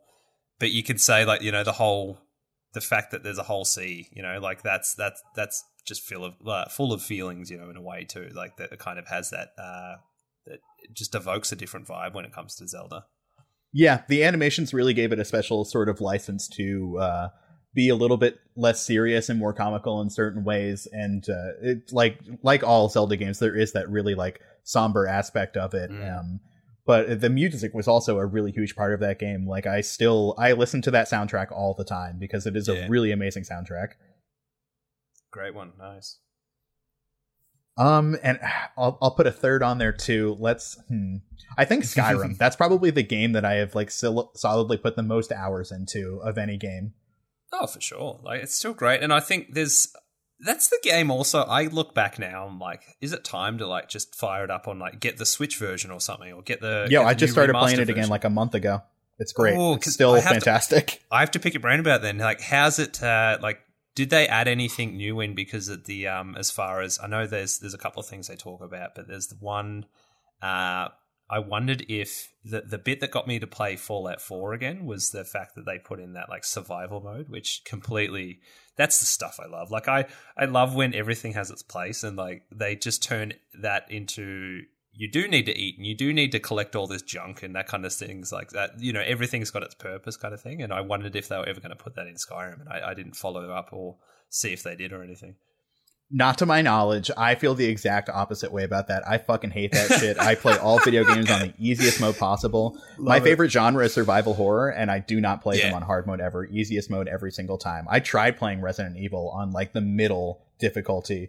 And it's like, mm. are you fucking kidding me? The amount of mana, uh, uh mana, the amount of uh, ammo that they give you, and like the amount of zombies there are. No fucking way. Give me the yeah. easier one do you want to be bashing against the, uh, the, the the kind of controls or the you know constraints of the game, or would you rather kind of uh, I mean, survival horror is its own difficult uh, difficulty in its own. yeah, that, like you know, like this is the thing a, is that like I would I say that I don't play video games to feel stressed. I do play survival horror as exactly. my main genre, but like I don't want to have a hard time doing it. Yeah, yeah, it, it's to feel something, and that's that's an analog I put with um. Uh, I don't know if you've played Subnautica. Like that was a game that no, I haven't. me helped me get through certain hard moments when I needed to kind of accomplish something. And that was that's a game where it's got nothing to do with how hard it is dexterity based or like, you know, how hard it is to battle with the controls or be quote unquote good at the game. It's literally like it's bashing against your terror. Like you're just like, well, I I don't want to proceed. I'm terrified. And it's like mm-hmm. you do. And I'd leave that game for six months and come back. Like, I know there's a part I I don't want to proceed in because I'm terrified of it. And I did it and it felt oh, yeah. great. And looking and at my like, runtimes on Resident Evil games and then other people's runtimes, like, oh, I spent an extra three hours just standing by a wall and breathing heavily and trying to work up the nerves to go into the next room. Absolutely, absolutely. Um, but yeah, no, it's, it's, I mean, it's funny. Like Skyrim for me was was you know, and I, I love that a lot of people have uh, a relationship with that game. It's what you make it. And like I say, it's if there was a way to like care about all the wheels of cheese in the in the world, I'd, I'd kind of like that. It'd be kind of nice. But you know, maybe it's an immersive thing. But you know, there there was times where Kate would look over and she's like, "What are you doing?" I'm sitting down at the tavern here having a beer and reading a book, and it's like it's like mm-hmm. trying to trying to live in this world, right? Like, and, but there's so many great all the time. Oh, there's a chair here. It's overlooking this beautiful sunset. Let me sit down for the next five minutes and watch. Yeah, exactly, exactly. But no, it's it's. I, I think it is one I'd love to um to pick up uh again uh, quite soon actually because I think it's time to do it. But we do talk about Morrowind a lot as the kind of precursor to that as that was the game that, kind of just changed games for me in a way and just spent like a whole year being a tourist in that um on that island essentially, and you know Skyrim has some of that in that DLC, which is awesome. So no, I love it. Uh, next one was uh, where where did we go? Where did we go? Oh yes, musical stuff. Uh, not musicals Nice. per se, but music things. Um, I can't remember. One of the first things I did to reach out to you was respond to something about music on Twitter, but this is so vague. I can't even. No, I, I also don't remember what it is. I just vaguely remember that we talked about prog rock, and I was like, "This guy's cool." There we sure. go. There we go. Okay, we're there.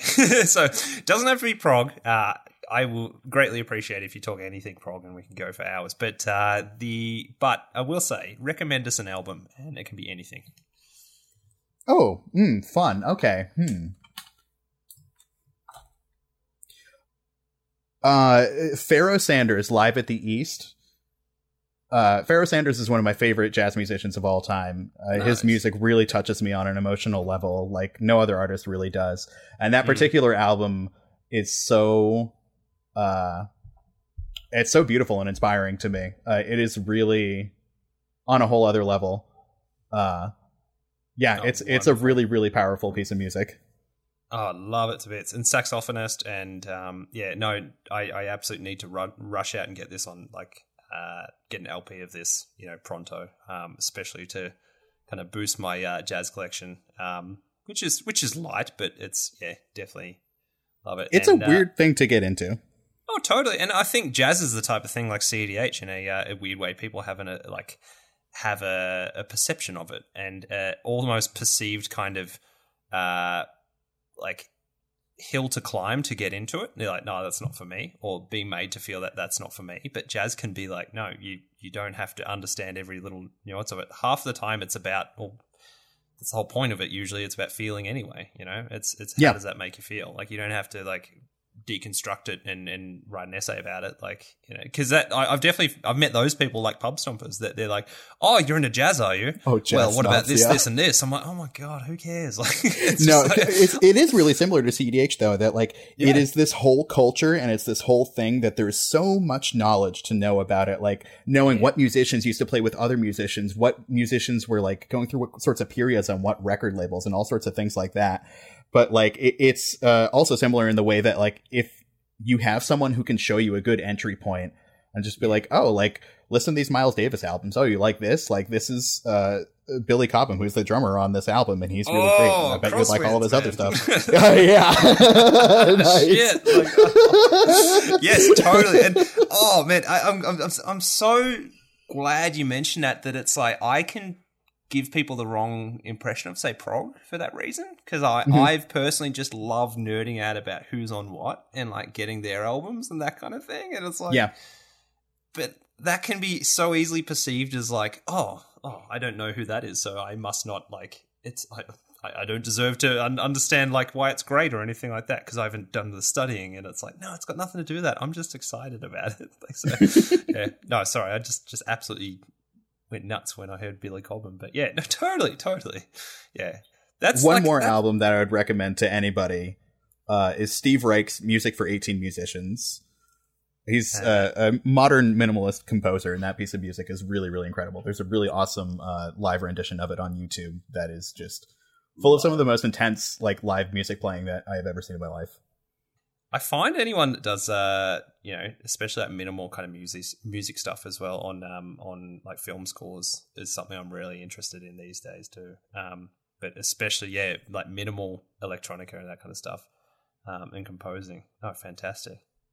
It's it's really interesting. It's a, a very uh, different sort of way to uh, think about how music is like written and how it sounds and what it does. Oh, definitely. Oh, thanks so much for that. I've got I've got quite a few things to uh, to kind of unpack there for sure. But uh, yeah, no, I love it.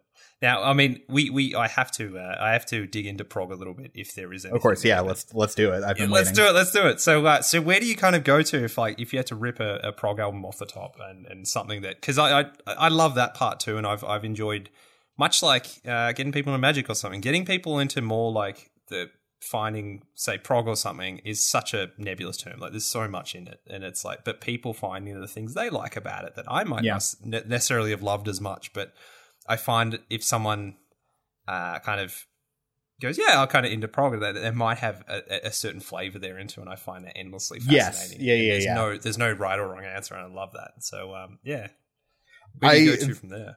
this is like a really basic answer and this is not like my ultimate answer to this question but i was just like really thinking hard like earlier today about how amazed i am that there was a time when uh when like yes was really popular and like Yeah. the fact that the bohemian rhapsody is one of like the most popular songs in the world like it's such Yeah. a strange and weird song that is so particular and like it's so uh, just on its own planet it's like so Mhm. weird to me that that's a radio hit and that everyone knows all the words to it Yeah, Uh, yeah. there's yeah it's and, and, it's and really they, they amazing kind of they went against everything at the time that was like uh I mean, I think the movie does a good job of explaining that too. They're like, "Oh, but that's not a single. That's not a single. How are we going to make that a single?" It's like, no, but we. This is what we want, and you know, that power of like you know unbridled creativity and just kind of sticking to your guns, so to speak. And and and they did it, and it's it's just absolutely incredible. And like, especially like early Queen stuff, like there is a, lot of oh like queen 2 is one of my favorite albums of all time so good. It's like it's Oh my God, It's, yeah. it's Freddie Mercury's like uh fantasy, like almost D and D campaign. like it's, yes it is it's a so whole closely world he- He, kind of dreamt like, up Magic as well. D&D. Like oh, totally. There's uh, I, I love it to bits. But yeah, now I love what you said about Yes too because I mean Yes. Where the I, I- tried to get into like I remember early into prog I'm like yeah cool I've got to find the most weird dark obscure stuff ever that like no one's found or whatever and it took me an embarrassingly long time to realize the best stuff was right in front of me the whole time so yes and Genesis yeah yeah best. like like you can't really beat them. They were the original. they're popular for a reason for sure totally, and they in a time that was so creative and that just changed music, you know. And it's it's they were they were doing something they just truly believed in, and and the, the musicianship. And when you talk about bands where I've kind of explored each of the the um, kind of individuals and found their albums.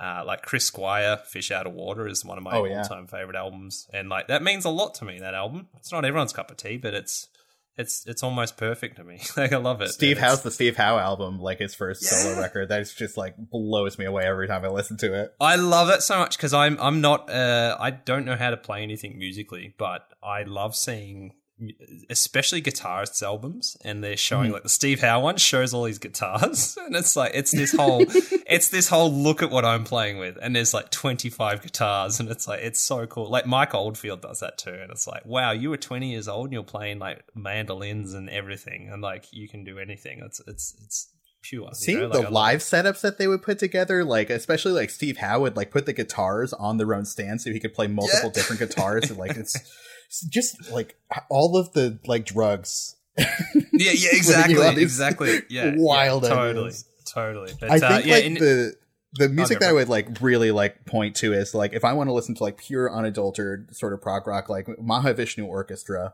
yeah, is really one yeah, of yeah. like the just top of the marks. Like I their first album, the name is escaping me right now, but Oh, it's like that the bird, birds of fire or something, or oh no, something to that effect. yeah, that might Uh, be I've it. got one of them, but yeah, they're wild. I remember I put one on. Kate's like, "Holy!" I was like, "Yeah, like, Yeah. yeah, they're nobody's holding back like that. Yeah. They're all just going balls to the wall in a really particularly wild way.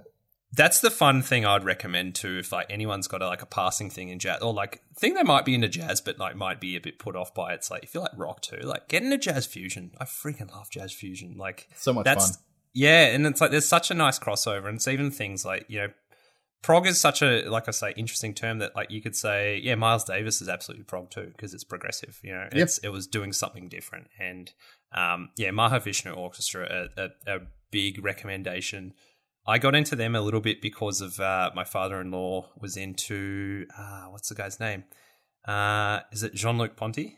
Mhm. And like yeah, so an amazing it's like player.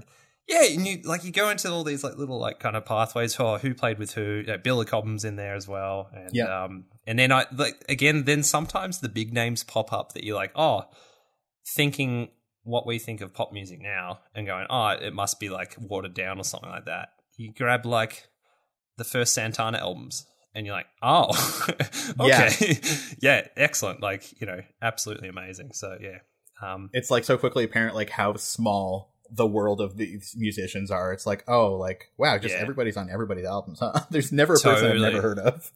Um, yeah, who's the one I'm thinking of? Uh, Bill Bruford is one of my favorite. If you see Bill Bruford's name Yeah. on something, yeah, it's just Bruford era, yes, that is like my that is the pinnacle of yes to me, but like also sort of the pinnacle of prog rock to me. Like Yeah, just 'cause I so, think- so good I to think me. Bruford played on everyone, like uh, everyone's band, like that played on Genesis, played on King Crimson, Gong, yes, God, yeah, like love his out. era of King Crimson. Like his first album, Discipline, with them. Oh my goodness, Yeah, that is such yeah. an amazing album.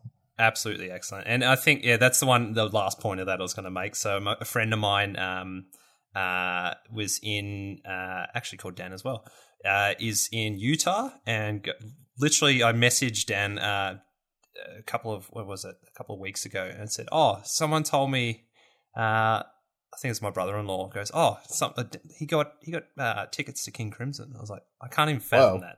I'm just like, can't even fathom that. And message him that day, like a, a like a week later. I'm like, oh yeah, I heard you got tickets. He's like, they're starting in 15 minutes, and he sent me a picture. Oh, I'm like, holy shit! I can't Wow. even like, like think of when these albums came out 50 years ago, like, and they're still ripping and That, that kind, kind of just blew my mind that you, the number that you said. yeah, totally. And so, like, close to the edge was, you know, that's such an important album for me. That was 50 years ago. You know, that's that's Mm-hmm. absolutely wild. I love it. And then Yes came out with a, an album this year. So, like, yeah, They I, did. I can't even. wow, I know, I know. So it's it's like some they of the have like 20, 30 albums. totally. I think Steve Howe's there. I think Rick Wakeman's there, and that kind of thing. But yeah, no, I love it. But uh, I'm glad we got there. We we got into a prog discussion. And again, I, I'll have to cut it short because this could go forever. And Yeah, um, definitely. But I think bottom line, if if if people listen to this and go, they don't know what's going on or whatever. I never. So many ever- people are going to hit be rapidly hitting that plus thirty seconds. I've had a few people go. I'm actually interested in how much you get really passionate about this stuff. I'm like, good. Like, it's I, I never want to be like, oh, you don't know this, so uh, you know, uh, whatever. It's not for you. It's like, no, I never like gatekeeping is the thing I hate the most in the world. I think, and it's like, if if this sounds interesting to you. Or you want to feel what I'm feeling with this stuff, like just let me know, and like I'll be so excited to like show you anything, and not be like I know all this crap, and it's like it's got nothing to No, do. yeah, like I go my whole life like understanding nobody wants to hear about prog rock because they don't understand what I'm talking about. So like the minute you meet someone else who's like, "Yeah, Bill Bruford," you're like, "Hell yes, Yeah. let's talk about him." exactly. I Isn't I, he I good at j- drumming? totally i joke with prog uh like the music is the drug for me. It's like it's it's just it's it's there for me and you know good and good and bad times you know? It's it's it's such a supporting thing and it it shows what music can be uh in the most artistic expression and you know just at a very surface level just give me asmr on the back of my neck you know? Like it's it's beautiful. So yeah highly recommended. All right, long-winded uh, album one, but that was flipping awesome, Dan. Thank you. Um, but next one was, what's your favorite piece of magic art? That's a really good question. Hmm. It's really hard to answer. I guess actually, um, I'll say what I said on MTG Girl's uh, Twitter post when she asked this recently because I was thinking about this card art and it's like more obscure than just saying like Stasis is up there for me. But yeah. Oh yeah. Oh, yeah. um, uh, this is a, a common from I want to say the Dark, uh, called Holy Light by Drew Tucker. Um, Drew Tucker is one of my favorite early Magic artists because uh, is he's a really minimalist painter and like all of his work is just really, really subtle and really haunting. And that one in particular uh, Hmm. is is really great. It's this uh, it's this central figure that's sort of like crawling up out of the dirt, and you can like see them below ground, like crawling up out of the dirt, and they're looking up at this really dark, just completely black sky, and there's this one like big paintbrush of white, this huge streak of white that comes down that they're just staring at, and it's really haunting in a Mm. really amazing way. I yeah. Drew Drew Tucker's art and haunting are the things I think of in the most like beautiful way you could ever think of, and and yeah, it's it's it's minimal. It's the type of thing you could have. I see this in a gallery, like, and you could do. I would love to have a print of that in my house. Yeah, it's a beautiful piece of art. Totally, I love that. And the other one is, um, I think I've just bought a copy of it because it's worth nothing. It's great, but um, Dust to Dust as well, like the same kind of style. Um, Um, blanking on his version of Dust to is it? Dust. I have to look at it now. not it's like not the not the song. it's a great song, but um, uh, where is it? Da, da, da, da, da. Yeah, 1994 from the dark. Yeah, the dark. It's just like a statue, um, which again, Oh, with yeah. all that, yeah, texture and background, kind of cool card Did you say the dark? The dark. I don't believe in love. Everything in Magic has something to do with music. Like, and I, I honestly believe this is so great. So, and most um, of it's to do with the dark. Totally. The dark. Uh, when I play this card, I'm just going to be singing Dave Bowie as well. So, um, uh, removes two artifacts from the game as a sorcery for three mana. I think it's kind of good because it's it's interesting. Return to Dust is a uh, a little bit of a throwback to it in a way, like the the classic four mana, you know, exile target artifact or enchantment, or choose two if you do it on your main phase. Um, for three mana, you just choose, and sorcery speed, you you kind of just choose two artifacts, which there's always going to be targets for sure in, in Commander. So yeah, going to look forward to playing that one. Some of my secret tech uh, that I used to use a lot in Commander was actually the the opposite card of this, uh, the uh, um, Ashes to Ashes. Ah, yes, yes, exactly. There you go. You gotta have Ashes to Ashes and Dust to Dust in the same deck. Uh, I've never used Dust to Dust before. I, di- I didn't know about it until like relatively recently, within the past couple of years. So nice. And then, of course, from the dark, uh, another great piece of Drew Tucker art. That, that one's amazing. Mm-hmm. It's like such a somber kind of uh, like what just looks like a landscape, but there's almost a shadowy figure on the left. You're like, what's going on there? I love it. That's so sweet. How good's the dark? Seriously, what a uh, treasure trove of magic cards. What a what a weird time. Early to like mid magic art is very peculiar, and like that's what originally drew me to the games. I saw the the booster packs on the shelf at the comic book store, and I was like, "Whoa, that looks so much cooler than Pokemon." I'm definitely going to buy a pack of that. Oh yeah, yeah, exactly. Yeah, it's, it's, like you see a mind twist or something, and then like you say, a stasis. You're like, "Wow, holy!" I saw yeah. a Blastoderm was like that was one of the coolest things I'd ever seen in my entire life. Shout out to Blastoderm, amazing common from Prophecy. Oh yeah, and often like I love that too. Sometimes the uh, the, the commons just like, oh, I might not play that anyway, but it's got the coolest art ever. Um, no, see, I have always loved this card just for the art, and then I have just come to find recently that it was a fucking powerhouse in standard because it was Hell just like yeah. a four four for four with vanishing three or something Yeah, like that. it- I think so. It's it just like was it was really on good. curve. It was way better than your like nine mana seven sevens that kill you during your Mm. upkeep. Yeah, many of us got killed by it all the time. Um, I, I particularly remember this this phase because it it was uh, it was another Magic is dying phase uh, because of multicolored cards Mm, coming back mm. with a vengeance, um, and because they didn't really Mm-hmm. like care about the color pie back then. They were like color pie, fuck that shit. Um, so yeah, and that's exactly they really didn't care about the color pie back then. Um, so Blastoderm was just it was too strong. It was Got too strong. Shroud It had too. Birds of Paradise and shit as well. It was just like, yeah. Um, the Rock was around. Yeah. Uh, it was just a crazy time. I love how they followed up with um uh from that art with Nils Hamm did, did the one for Vintage Masters. It's like both cool. Yeah, that's sweet. Uh, and the other one I think I've think, ever seen Nils Hamm's art for it. I got to look that up. And I guess because it's Vintage Masters ain't in paper, right? That's the one. Yeah, that, digital yeah, yeah. I always get confused that one because it looks like it's like oh sweet, I can get it. No, I can't. um, but- oh, that's a really cool LED uh, art. I've never seen that one. yeah, exactly. Uh, what's the other one of that time? Always have to say, is it? Uh, yeah, I, I, I did the worst um, job of trying to explain what the card was with the the bird doing the the you know the horns for the the hands. Indestructible aura. I remember what the card was this week, but the Mark Poole one with its uh, the one one white mana for the instant uh, from when's it from? Chronicles, yeah, and um, or Chronicles or the Legends or whatever. Uh, but it does all damage to target creature for the rest of the turn is reduced to zero, and it's just got the bird doing yeah. Oh yeah, yeah. No, I, I'm. I can fully remember what this art is like. Love it, love it. Um, nice. Yeah, I, I love, I love, uh, like just kind of classic magic art in, in all its weird intricacies. Much like prog rock, it's just like, yep, you know what? Like it's beautiful when you're not shackled by expectation. You know, it can be anything it needs to be. So beautiful. Uh, Chesh, you got the next one. Do I have the next one? Recommend a movie to us. Hmm. Oh, interesting. I'm not much of a movie person. yeah, no, I don't have the Not everyone attention is, span Josh. for movies. I just can't. out. I, I usually don't. podcast. Ch- Cheshire's started to get me into it, which is good. And it's yeah, kind of. I like I like certain movies, but hmm, all right. Um, uh, w- this won't be want- like a do you want me to definitive like a movie to you. no, because I won't watch it. You can if you want to, but I will just I'll nod and say mm-hmm, and then every time you ask me, six "Did you watch that?" I'll say no. Um, a, a movie that I would recommend.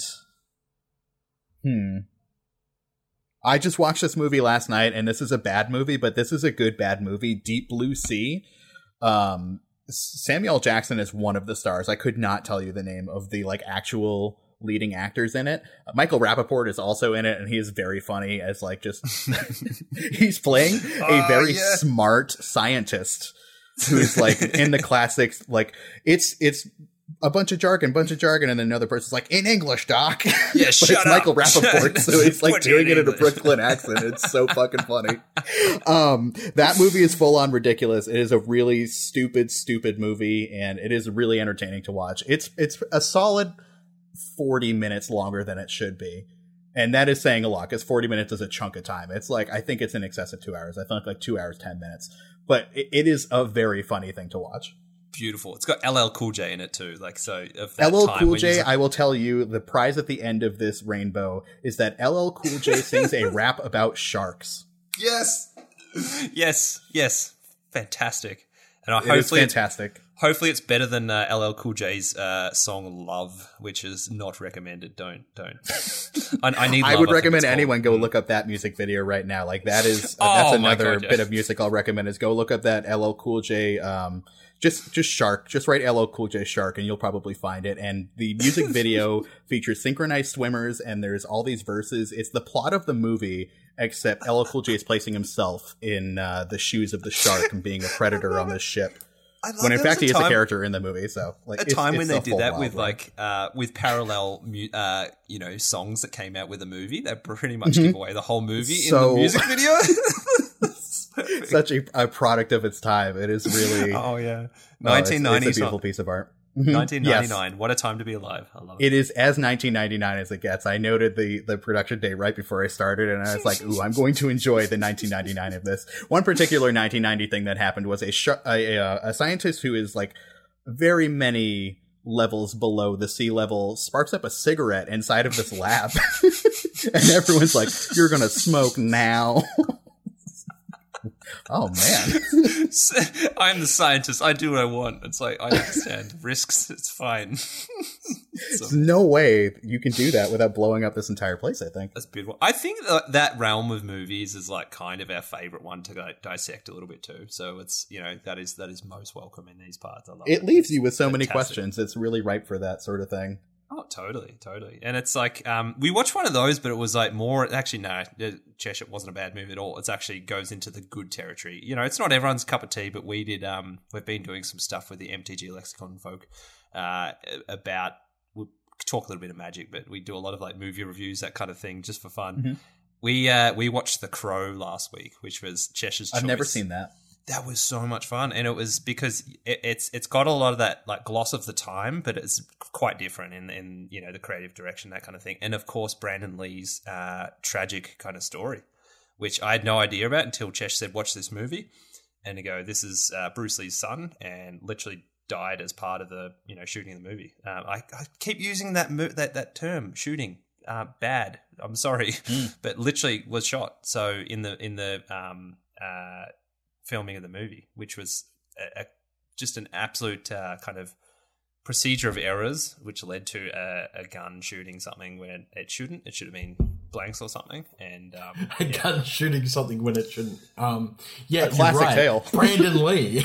yeah, exactly, exactly. Yeah, Brandon Lee, everyone. Yeah, well done. Um, but yeah, awful, awful kind of uh, way to explain it. And um, but essentially, yeah, it's it's left with a legacy of people like, oh, he would be amazing these days, you know, uh, and other stuff for sure. But yeah, super cool movie. Um, a lot of fun and and a kind of a, a bit of a snapshot into the psyche of Chesh and what Chesh loves as far as aesthetics and stuff too. So yeah, I'm I'm a goth at heart. I always will be.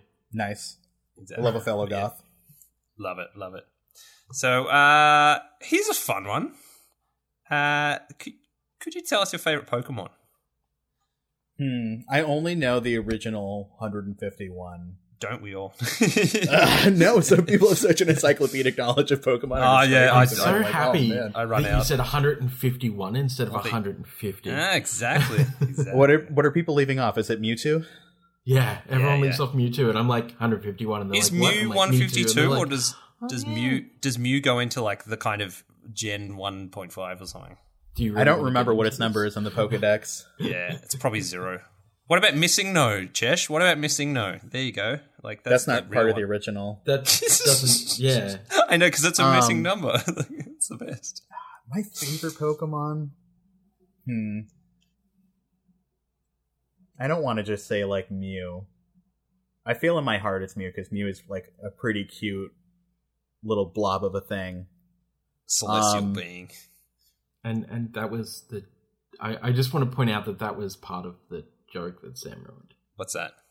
Well, 151 is actually Mew, 152 is uh, Mewtwo. Ah, I get That's why I always like making the joke of 150 and everyone leaves off Mewtwo. And then Ah. everyone always goes, oh Ah, yeah, wait. 151. And I'm always secretly laughing at everyone. Whoa, that was a next one's level joke. it yet. I didn't understand. Nope, I don't know that. Nope. You got you got me with that one. I definitely Exactly. I don't remember the Pokedex. Deep Pokemon numbers. nerd lore. Yeah, it. I'm trying to think of like which Pokemon excited me when I was young, and maybe it was just like Dragon Dragonair. Is that the the most evolved one? Yeah. Oh, uh, well, Second one, isn't if you want to say most evolved, The highest evolution? No, that sounds equally as problematic. Most of all. yeah, exactly, exactly. are you looking for the uh, the highest evolution in the chain, which would be what is it? Dra- drag I have no Dragonite. It is Dragonite, right? It's a It's really Dragonite. huggable one. It's- Yeah. Dragonite. Yeah, that's what I'm saying. Is that that one looks like it's good at, at hugging for sure. hmm because it's it, yeah, it's like wings. It has its little um weird. It looks like a feelers plushie. on the top Yeah. of its head. It looks yeah, it looks like a Yeah. a budgie, really. Uh, Like, Magmar also kind of looks huggable. I think. Oh my! Oh, no one, yeah. no one said Magmar. How good's Magmar? Just like a fire duck. Like I love Magmar. It would be a I've bit never recognized that it's a duck, but you're right. Wow, Yeah, you just Uh, opened my mind. Probably be a bit scorchingly warm, but um, I would go for a hug too. Are, are we all just going to talk now about how we have things for like chunky Pokemon? Yeah, Like you know, Snorlax looks like he could just like yeah, like, snuggle I'm up gonna his belly one. and go to sleep, or uh, yep. Could you imagine sleeping on top of a Snorlax's belly? How comfortable and relaxing that would be. It'd be like a ultimate Totoro. could you imagine? Could you imagine eating a Snorlax? Right? No. What? Because wait, wait, wait, wait, hear me out, hear me out. Because that amount of belly fat would be almost like pork, right? I guess. No, I think it would be like more outclassed even than that. Like I think the, the fat The content is going to be way higher. of the meat would be fantastic. It's so sedentary. Wow. Like I don't think it's even going to marble. It's going to be like two separate layers. Wow. Wow. I can't even. All right, so wait, hold on. Oh, now I'm going to ask y'all a a question. Is Snorlax. like if you could make a steak of any Pokemon, which, oh, which one are you making a this is a steak good out one. of? Yeah. Hmm. Uh, let's go for. I mean, the easy one's like one of the the, the bull types or whatever, like uh, thing. Like but Tauros. but I, I want some like That's yeah. I don't when- think that's going to be a good steak. Like you wouldn't. No. No, it's probably tough. Like exactly. Yeah. You want Way too tough. Uh, it- it'd be good for stews. I think a Psyduck maybe. Like that seems like a, a fairly tender. It's just probably like pretty equivalent to duck, I would think. Well, I'm still wondering what what dragon types it tastes like yeah, it's a good like- question. Yeah. Well, because they they'd hmm. have to taste more like eel, right? I think so. Yeah. Which is is an acquired taste, but a very good taste if you know how to properly cook eel. Because because hmm. you'd imagine like a dragon type, an eel is about as close to a dragon type as you can get. Yeah. I like it. All right, I've got an answer. Uh, Okay. I've, you know, everyone would joke about having unicorn meat. Um, what's the closest thing we've got to a unicorn? So Rapidash? Rapidash, exactly. You get Yeah. fiery unicorn meat. That's probably got sparkles in it somewhere too. So that. Except now we do have a unicorn Pokemon that's oh, Rapidash. that is. Yeah, I can see it. the Galarian. I don't know. I don't know this cultural touchstone of talking about uh, unicorn meat. Oh, I don't know. It's just I maybe it was a joke I saw. Someone made a product of it. It was like, yeah, Chesh fully agreed with it. Like did not bat an eye. So I was just like, this is a fully. Maybe it's an is Australian me place that it's like I think oh it was a thing you could buy in like joke stores or whatever and it's like it's just a, Yeah. a thing of unicorn meat which is and it's all It, That's it was really funny. in the That's a same good can joke. as a spam would be. Yeah, that's right. That's right. I, I've got to say, it's probably just an Australian thing that, yeah, someone had a Okay, it's a good joke though. I like it. I was like, yes, yes, you know, the unicorn meat. It's like, no. I, I, look, I don't, I don't bat an eyelid to anything food wise because Mm. I've eaten ninety percent of things that are edible out there. Mm. So, I mean, I haven't eaten a tri- triantula, tri- triantula. Triantula? I haven't, I haven't eaten a fucking spider, mate. All right. You know what? Um, not- don't not they? on Don't purpose. they? Don't they? Yeah, I was I've going to say, don't they know? Don't they say that you've you've probably swallowed in your lifetime three of them or something or six of them? Yeah, some Not some tarantulas. Like tarantulas specifically. Definitely not what you're saying. Tarantulas. Tarantulas. Tarantulas. Um, I've I've because I've eaten cockroach. Don't even ask. Oh, that dang. was just Dang. On purpose. I'm never never doing that again. Um, Mm, like street food, really nice, like sauteed or Uh, anything. No, Just like Yes. off of the street. w- one yes, one no, one no, no. That means he picked it up off of the street. no. This means ground? that I was having a coffee and a biscuit, no. and I Oh. dumped the biscuit in the coffee, Oh no. and then. As I went to put the biscuit into my mouth, it fell from the roof of the place I was at Whoa. onto the biscuit. Yep. I then started eating and realized something was crunchy and What, wrong. yeah, what was the spat crunch like? Like a scarab beetle crunch, like. Yeah, Right. Mm. yeah, it was. it was Was real it tough to bite through? No, no, not at all. I thought it would be. They're like they're the toughest Yeah. creatures on the planet, right? Like, No, they're, they're crunchy, but they're My not that fucking tough. dumbass thought too. yeah. they can survive oh, wow. a nuclear war. They got to be It's like tough to pure bite iron. for sure. it's like and- cockroaches harden. I've I've obviously eaten eel. Um, nice. when I was learning how to properly prepare eel when I was doing chefing. Um, that's a whole story for another. well, I was, I was going to say Gyarados would actually make pretty interesting, like uh, like sushi or something. Is that- Well, is? Gyarados would, yeah, absolutely sushi. Um, you'd have to eat that raw. You'd Mm. Yeah. have to. Or probably right? like based on size, be something a bit more like a tuna, like a really big piece of tuna or something. Like, Well, no, I think based based on size would just mean that you would get far more like sushi out of it. yes, yeah, exactly. You know, essentially. Um, but you would eat it like salmon. You'd either smoke it or you'd eat it raw. Yeah. Um, Or I guess you could fry it if you're a fucking savage. Mm, let's do a let's do a Pokemon cooking channel. Like, yeah, exactly. But yes, Yeah, And- we and I had was gonna really say, lofty it- opinions about this. Totally. And then so the other thing, like you say, Chesh eating everything. In in Australia, we do famously, we can very easily eat our coat of arms. So we can. Well, it's funny. I was about to say, like, I've had kangaroo.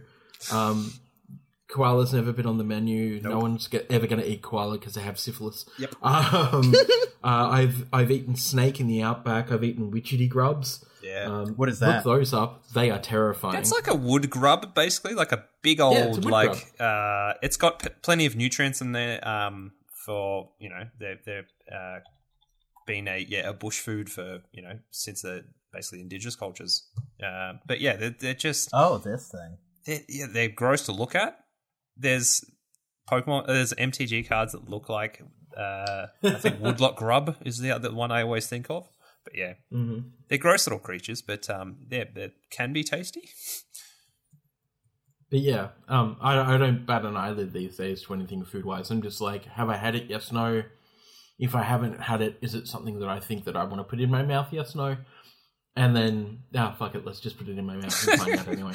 Well, Chesh, I'm I'm glad you brought up about eating things involuntarily because it brought me back to a memory that I I had done my best to remove, and, and now it's back as far as eating things, uh, insect related, whatever.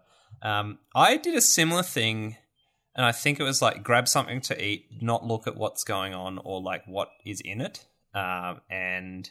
I've heard people do this with coffee too, which is gross. But uh, I did it with it might have been a pack of chips or lollies or something like that, um, or candy, as as our uh, folks in North, America would call it.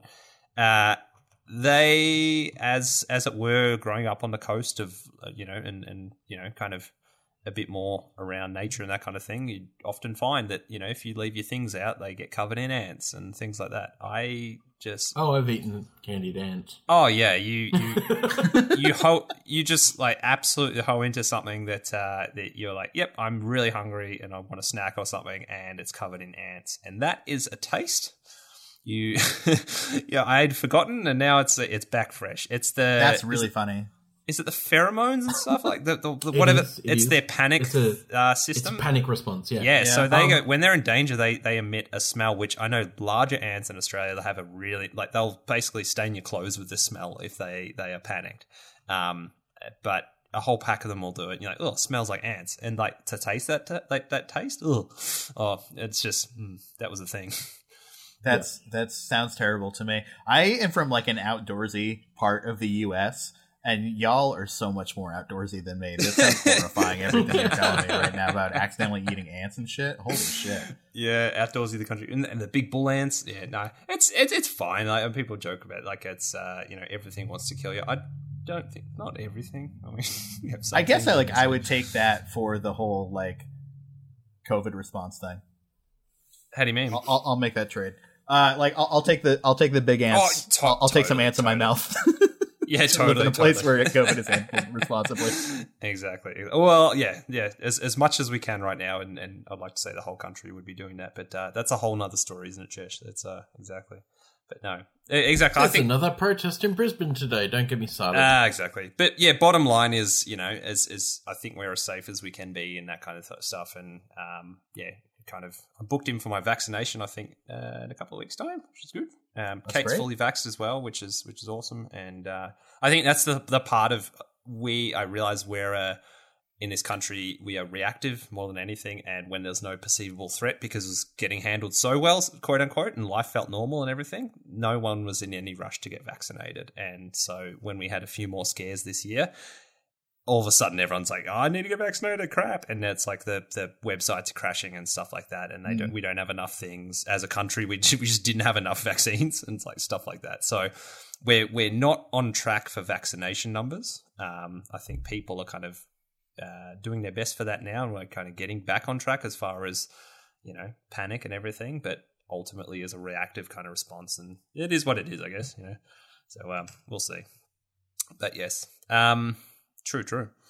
Uh, I'll move on though, and that's it's that was some fantastic little tangents down uh, all kinds of things, and you know.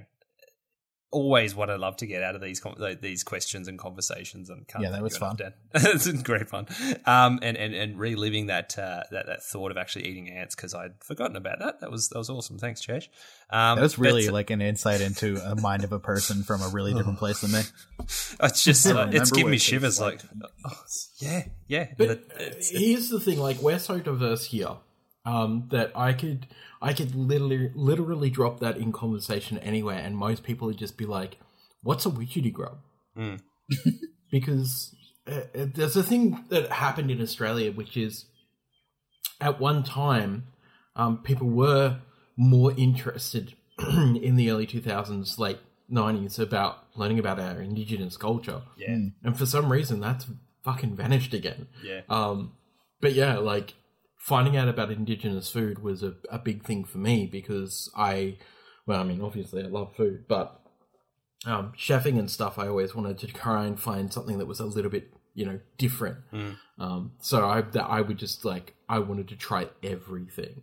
Um, but I had witchetty grub when I was like a kid. Um, we're talking like maybe 10 or 11. Mhm. Um, and since then, like you just kind of can't find them.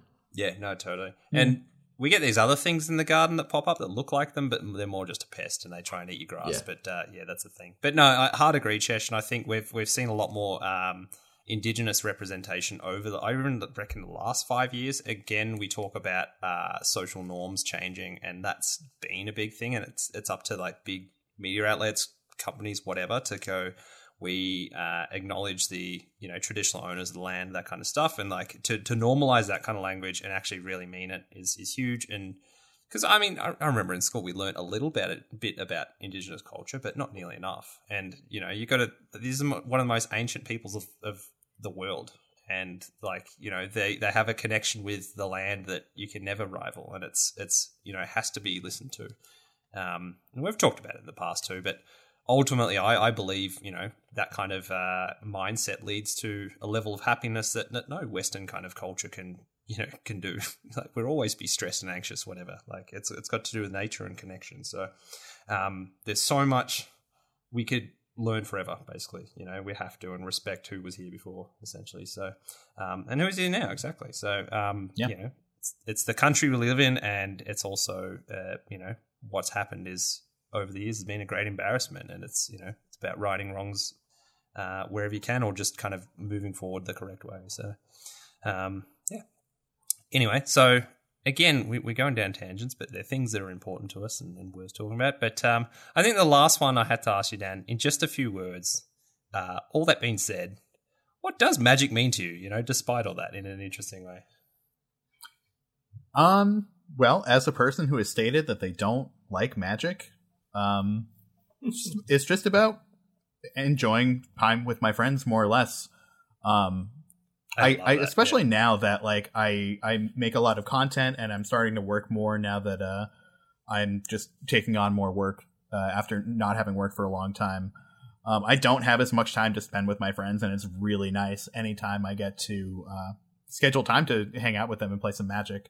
I really cherish it. I just uh, celebrated one year streaming on Twitch, and I got uh, all of my friends who I was uh, originally uh, playing games with over Skype before the pandemic started to come on and play with me. And it was really special to just uh, get to hang out with your friends. Nice. Yeah, exactly. I, I love that, and I think that's my favorite takeaway from um, our whole conversation today. It's, it's been that you know uh, we don't have to like Magic as a product you know, as a as a like a, a package and sold product for us and what a company's doing. It's like we can love it for the the kind of what the cards do as you know the game, so to speak, but it's the game yeah. bring the people together kind of thing too. So I think that's really healthy to almost acknowledge that those things totally can exist in unison in a, in a strange way that most people don't think, and it's like that's awesome. Yeah, it's it. uh, there's you can separate uh like oh, having yeah. magic be your entire life and just I, I just to like to take a step back from it and just like say on a very base level i enjoy playing cards with my friends yes exactly exactly the the, the, the game is the conduit so to speak and uh, and the puzzle are you are you saying that you can uh, keep them separated I was going to, but I was afraid about the copyright strikes. exactly, exactly. I love it. Um, speaking of then, um, the the entertaining is our, our, our lovely bookend to this uh, this fun show that has been an absolute blast this time, and uh, where we delve into any non magic media that had our taste or attention this week. Could be a game, could be music, could be movies, TV shows, whatever. Uh, Chesh, I'll hand it over to you, but uh, yeah, Dan, have a think about if there's anything yeah, you've been vibing. All right. Sure. Well, I'm going to start with hashtag no spoilers, so mm-hmm. don't worry about that. Uh, Marvel dropped What If a couple of weeks ago. Uh, it's been like three weeks now. Mm-hmm. The first episode is Captain Carter, uh, which is what if Ca- Carter got the uh, serum instead of Steve Rogers, uh, and is probably what I would consider the best Marvel made thing in the last 10 Ooh. years. It's really good. Cool. Uh, nice. and and you know it's just it shows absolutely everything that I wish that Marvel had to put out for Captain America. Yeah. Um, it, because it was it's such a a strange thing to see Carter like get the serum and then still have to fight those you know those stereotypes of like oh you're just a woman. Yeah. Um, and her just like kicking absolute fucking ass is fantastic. Uh, the second one being what if T'Challa was taken instead of Peter Quill um, and becomes a Marauder? Uh, is is slipping a little bit on things, and again, no spoilers, but I'll just say that uh, it was fine. And the the third one, which I'm almost already forgetting, and I only watched it last night or the night before, uh, and that is what if uh, Marvel's biggest heroes from the Avengers all got murdered before the Avengers were formed. Ooh. Hmm. And sounds like it should be really good, but the motivations of the murderer are questionable at best. And I kind of get it, but doesn't make sense because it dips into stuff that actually didn't happen in the Marvel universe, like in the cinematic universe, which kind of breaks it a little bit. And it's very much the weakest episode so far. Mm. I'm hoping it picks up from there. But all in all, pretty good.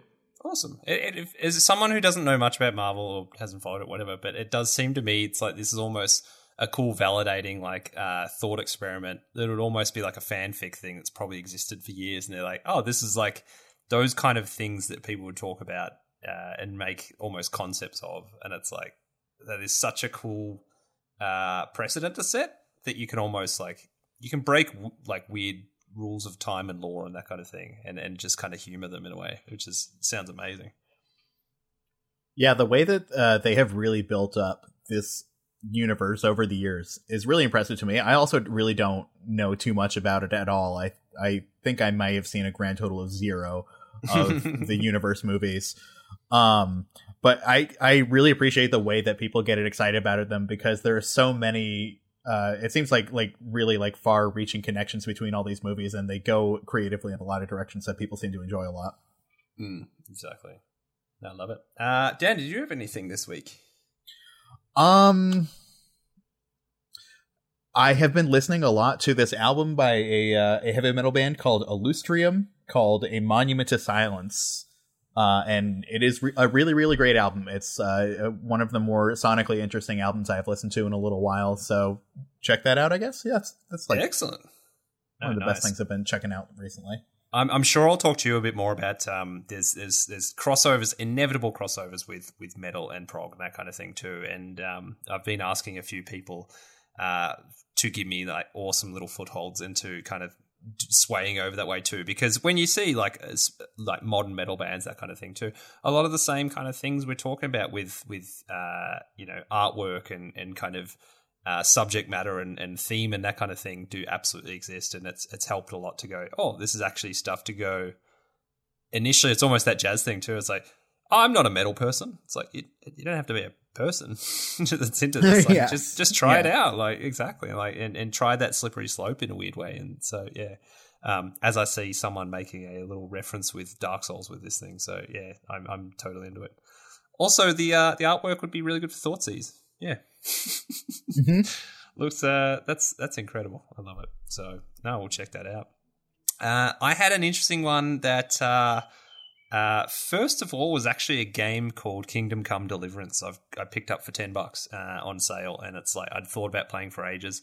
I love games that were not the most popular in in RPG senses or whatever, but they like weird and like kind of interesting and confident in their own regard in like mechanics that they're like we're going to do this this way and we're fine with it that kind of thing this is totally that game it's it's historically quite accurate as far as like Middle Ages uh, Czechoslovakia, and feels like you're playing the Tudors, I guess that kind of like era. Um, and I played a lot of Crusader Kings too, so um, that was again another touch point to the time where you're kind of interested a little bit, but it's it's kind of you're just a bit of a tourist in this land at that time, and it's very survivally in a way too. Like it's quite brutal. You've got to learn how to actually sword fight.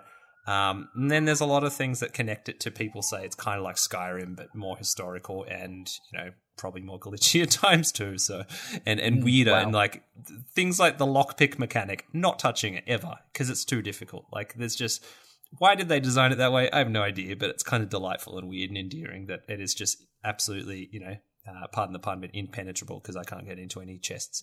So um, I'm spending my time having a, a, delightful time running through the woods, doing you know picking herbs and making alchemy things, um, and it's great. Exactly. Um, but the other thing uh, that's that's been actually been a lot of fun. It's a game that you can get really cheap. It's if you just want a uh, an interesting weird game that's uh, that's a it's a good one to run around the countryside on a horse.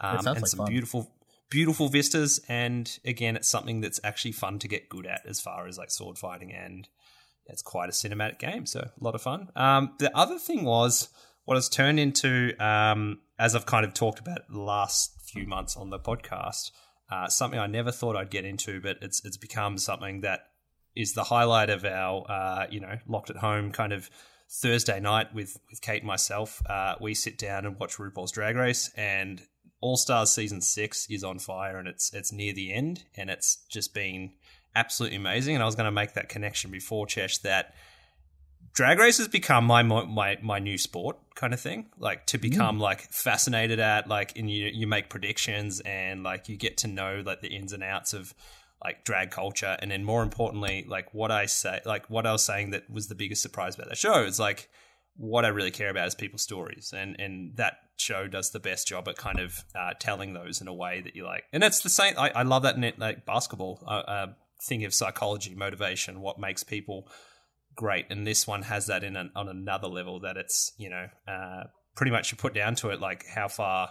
Uh, representation has come and, and what basically RuPaul has done for you know people's lives essentially and people telling those stories often and you know so it's it's been awesome as far as uh, also the comedy like the last i think few challenges have been um, incredible and they're all i think the four people left now are like four queens are they're like I, I could see any of them winning. They're all uh, got great kind of you know reasons to, and and all excellent at their craft, so to speak. So um, yeah, check it out. Like I say, it's you know something I never thought I'd get into. Um, you know, you can say this thing's not for me or whatever, and it's like no, it's for anyone, and it's it's very important to you know kind of reach out and get into other things, you know that kind of thing. So um, highly recommended. So been awesome. So yeah, uh, that is my week. That's my that's the podcast. I think.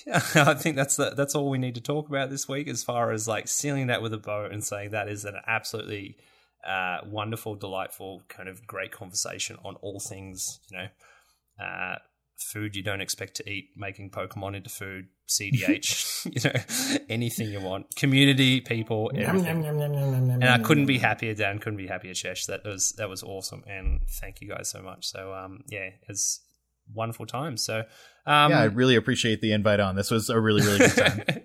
I'm glad. I'm glad. And let's do it again, and you know, try and play some games. I'll, I'll try and put that uh, Selvala deck together, and we'll we'll hang out. But uh, yeah, definitely, we'll talk about it just some casual commander, of, of course. But uh, yeah, most importantly, I, I, say to most people, I you know couldn't be true with you, Dan. Like just just keep being you. You have a great voice in this community, and you've you've you mean a lot to a lot of people, and you know, um, been awesome to have around. And you know, thanks again for those perspectives, which I I say embolden my experience with the game when I kind of get people's experience and, and perspectives on the game. Like, hey, we don't have to love you know Wizards of the Coast. We don't have to love Magic, the the, the product. We can enjoy the game and the people. So um, I think that's actually really really healthy. So yeah, keep it up. And um, where can the people find you? Most importantly, um, my name is Dan, moderately anonymous MTG. You can find me on all of the platforms. Uh, Twitch and YouTube are what I'm primarily putting out content through. I stream on Twitch every single Wednesday and Saturday at 8 p.m. Eastern.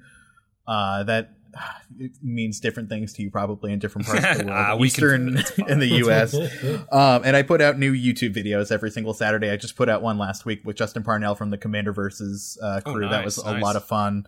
Uh, we've got uh, Rachel Weeks from the Commander Advisory Group coming up on stream in a couple weeks, and uh, some pe- some favorites from the CEDH community as well. So lots of good stuff, and we've had lots of uh, other great people uh, in the community as well, from the casual people and every other walk of the uh, walk of life. So yeah, uh, you can find me on YouTube and Twitch, Instagram, Twitter, uh, and TikTok. I guess I technically have a TikTok presence. Nice, nice, love it. Um, Chesh, where can the people find you, my friend? Uh, you can find me uh, on Twitch at twitch.tv forward slash Cheshire Plays Games or twitch.tv forward slash Chesh Breaks for NBA stuff. Um, YouTube, just look up uh, twitch. Uh, twitch.tv. Yeah, we already did that. Mm-hmm. YouTube.com forward slash Cheshire Plays Games, where we do Commander play, Frisbee stuff. Tuesday night Frisbee battles. Yeah, that's right. Thank you. Mm-hmm. Tuesday night Frisbee battles. The name's catching on. I like it. Thank you absolutely just a little bit fried. Um, and you can also find me uh, at youtube.com forward slash Chesh Breaks. Um, and if you're interested in uh, NBA pick your team stuff, obviously look up Card Punter. Uh, other than that, follow me over on the Twitters at Chesh Plays. Nice, nice. You can find me at Pass the Jam Sam on the Instagrams and on the Twitters, most importantly, where I talk about bad, uh, uh, bad, bad NBA cards, bad MTG cards, and Prog Rock sometimes. Uh, going to also find me, uh, or the podcast, sorry, more importantly, uh, on the website, cmdrcrunch.fireside.fm, on Twitter at cmdr underscore crunch, on Instagram at cmdrcrunch, and you can send thoughts, feedback, anything you want, musings, pictures of cephalids to cmdrcrunchpodcast at gmail.com. We'd love to hear from you. So, um, yeah, no, that's, that's like I say, it's been an episode. Love it. Let's typo on it. Um, yeah, uh, love you both a lot from what you what you've been doing and everything, and just just feel grateful to be part of this community. Um, any uh, any advice this week to, uh, to to sign off with to give our lovely listeners, friends? Um, don't don't be shit. yeah, I know, right? Yeah. Well, I I I was gonna give like the opposite advice and like don't don't be too hard on yourself. Yeah, yeah. Take it easy on yourself as a. Uh, but I think great. I think Chesh also brings up a really great point. Yeah, exactly. I think you can do both of those things. They're not they're not uh exclusive. Totally. I, I think uh, further to your point, Dan, like uh, before, just you know, be a positive ambassador. Like it's you know, just just don't be a gatekeeper. Like that that, that stuff needs to end. It sucks. so um, yeah, be welcoming. Awesome. Thanks, folks. Take care. Bye.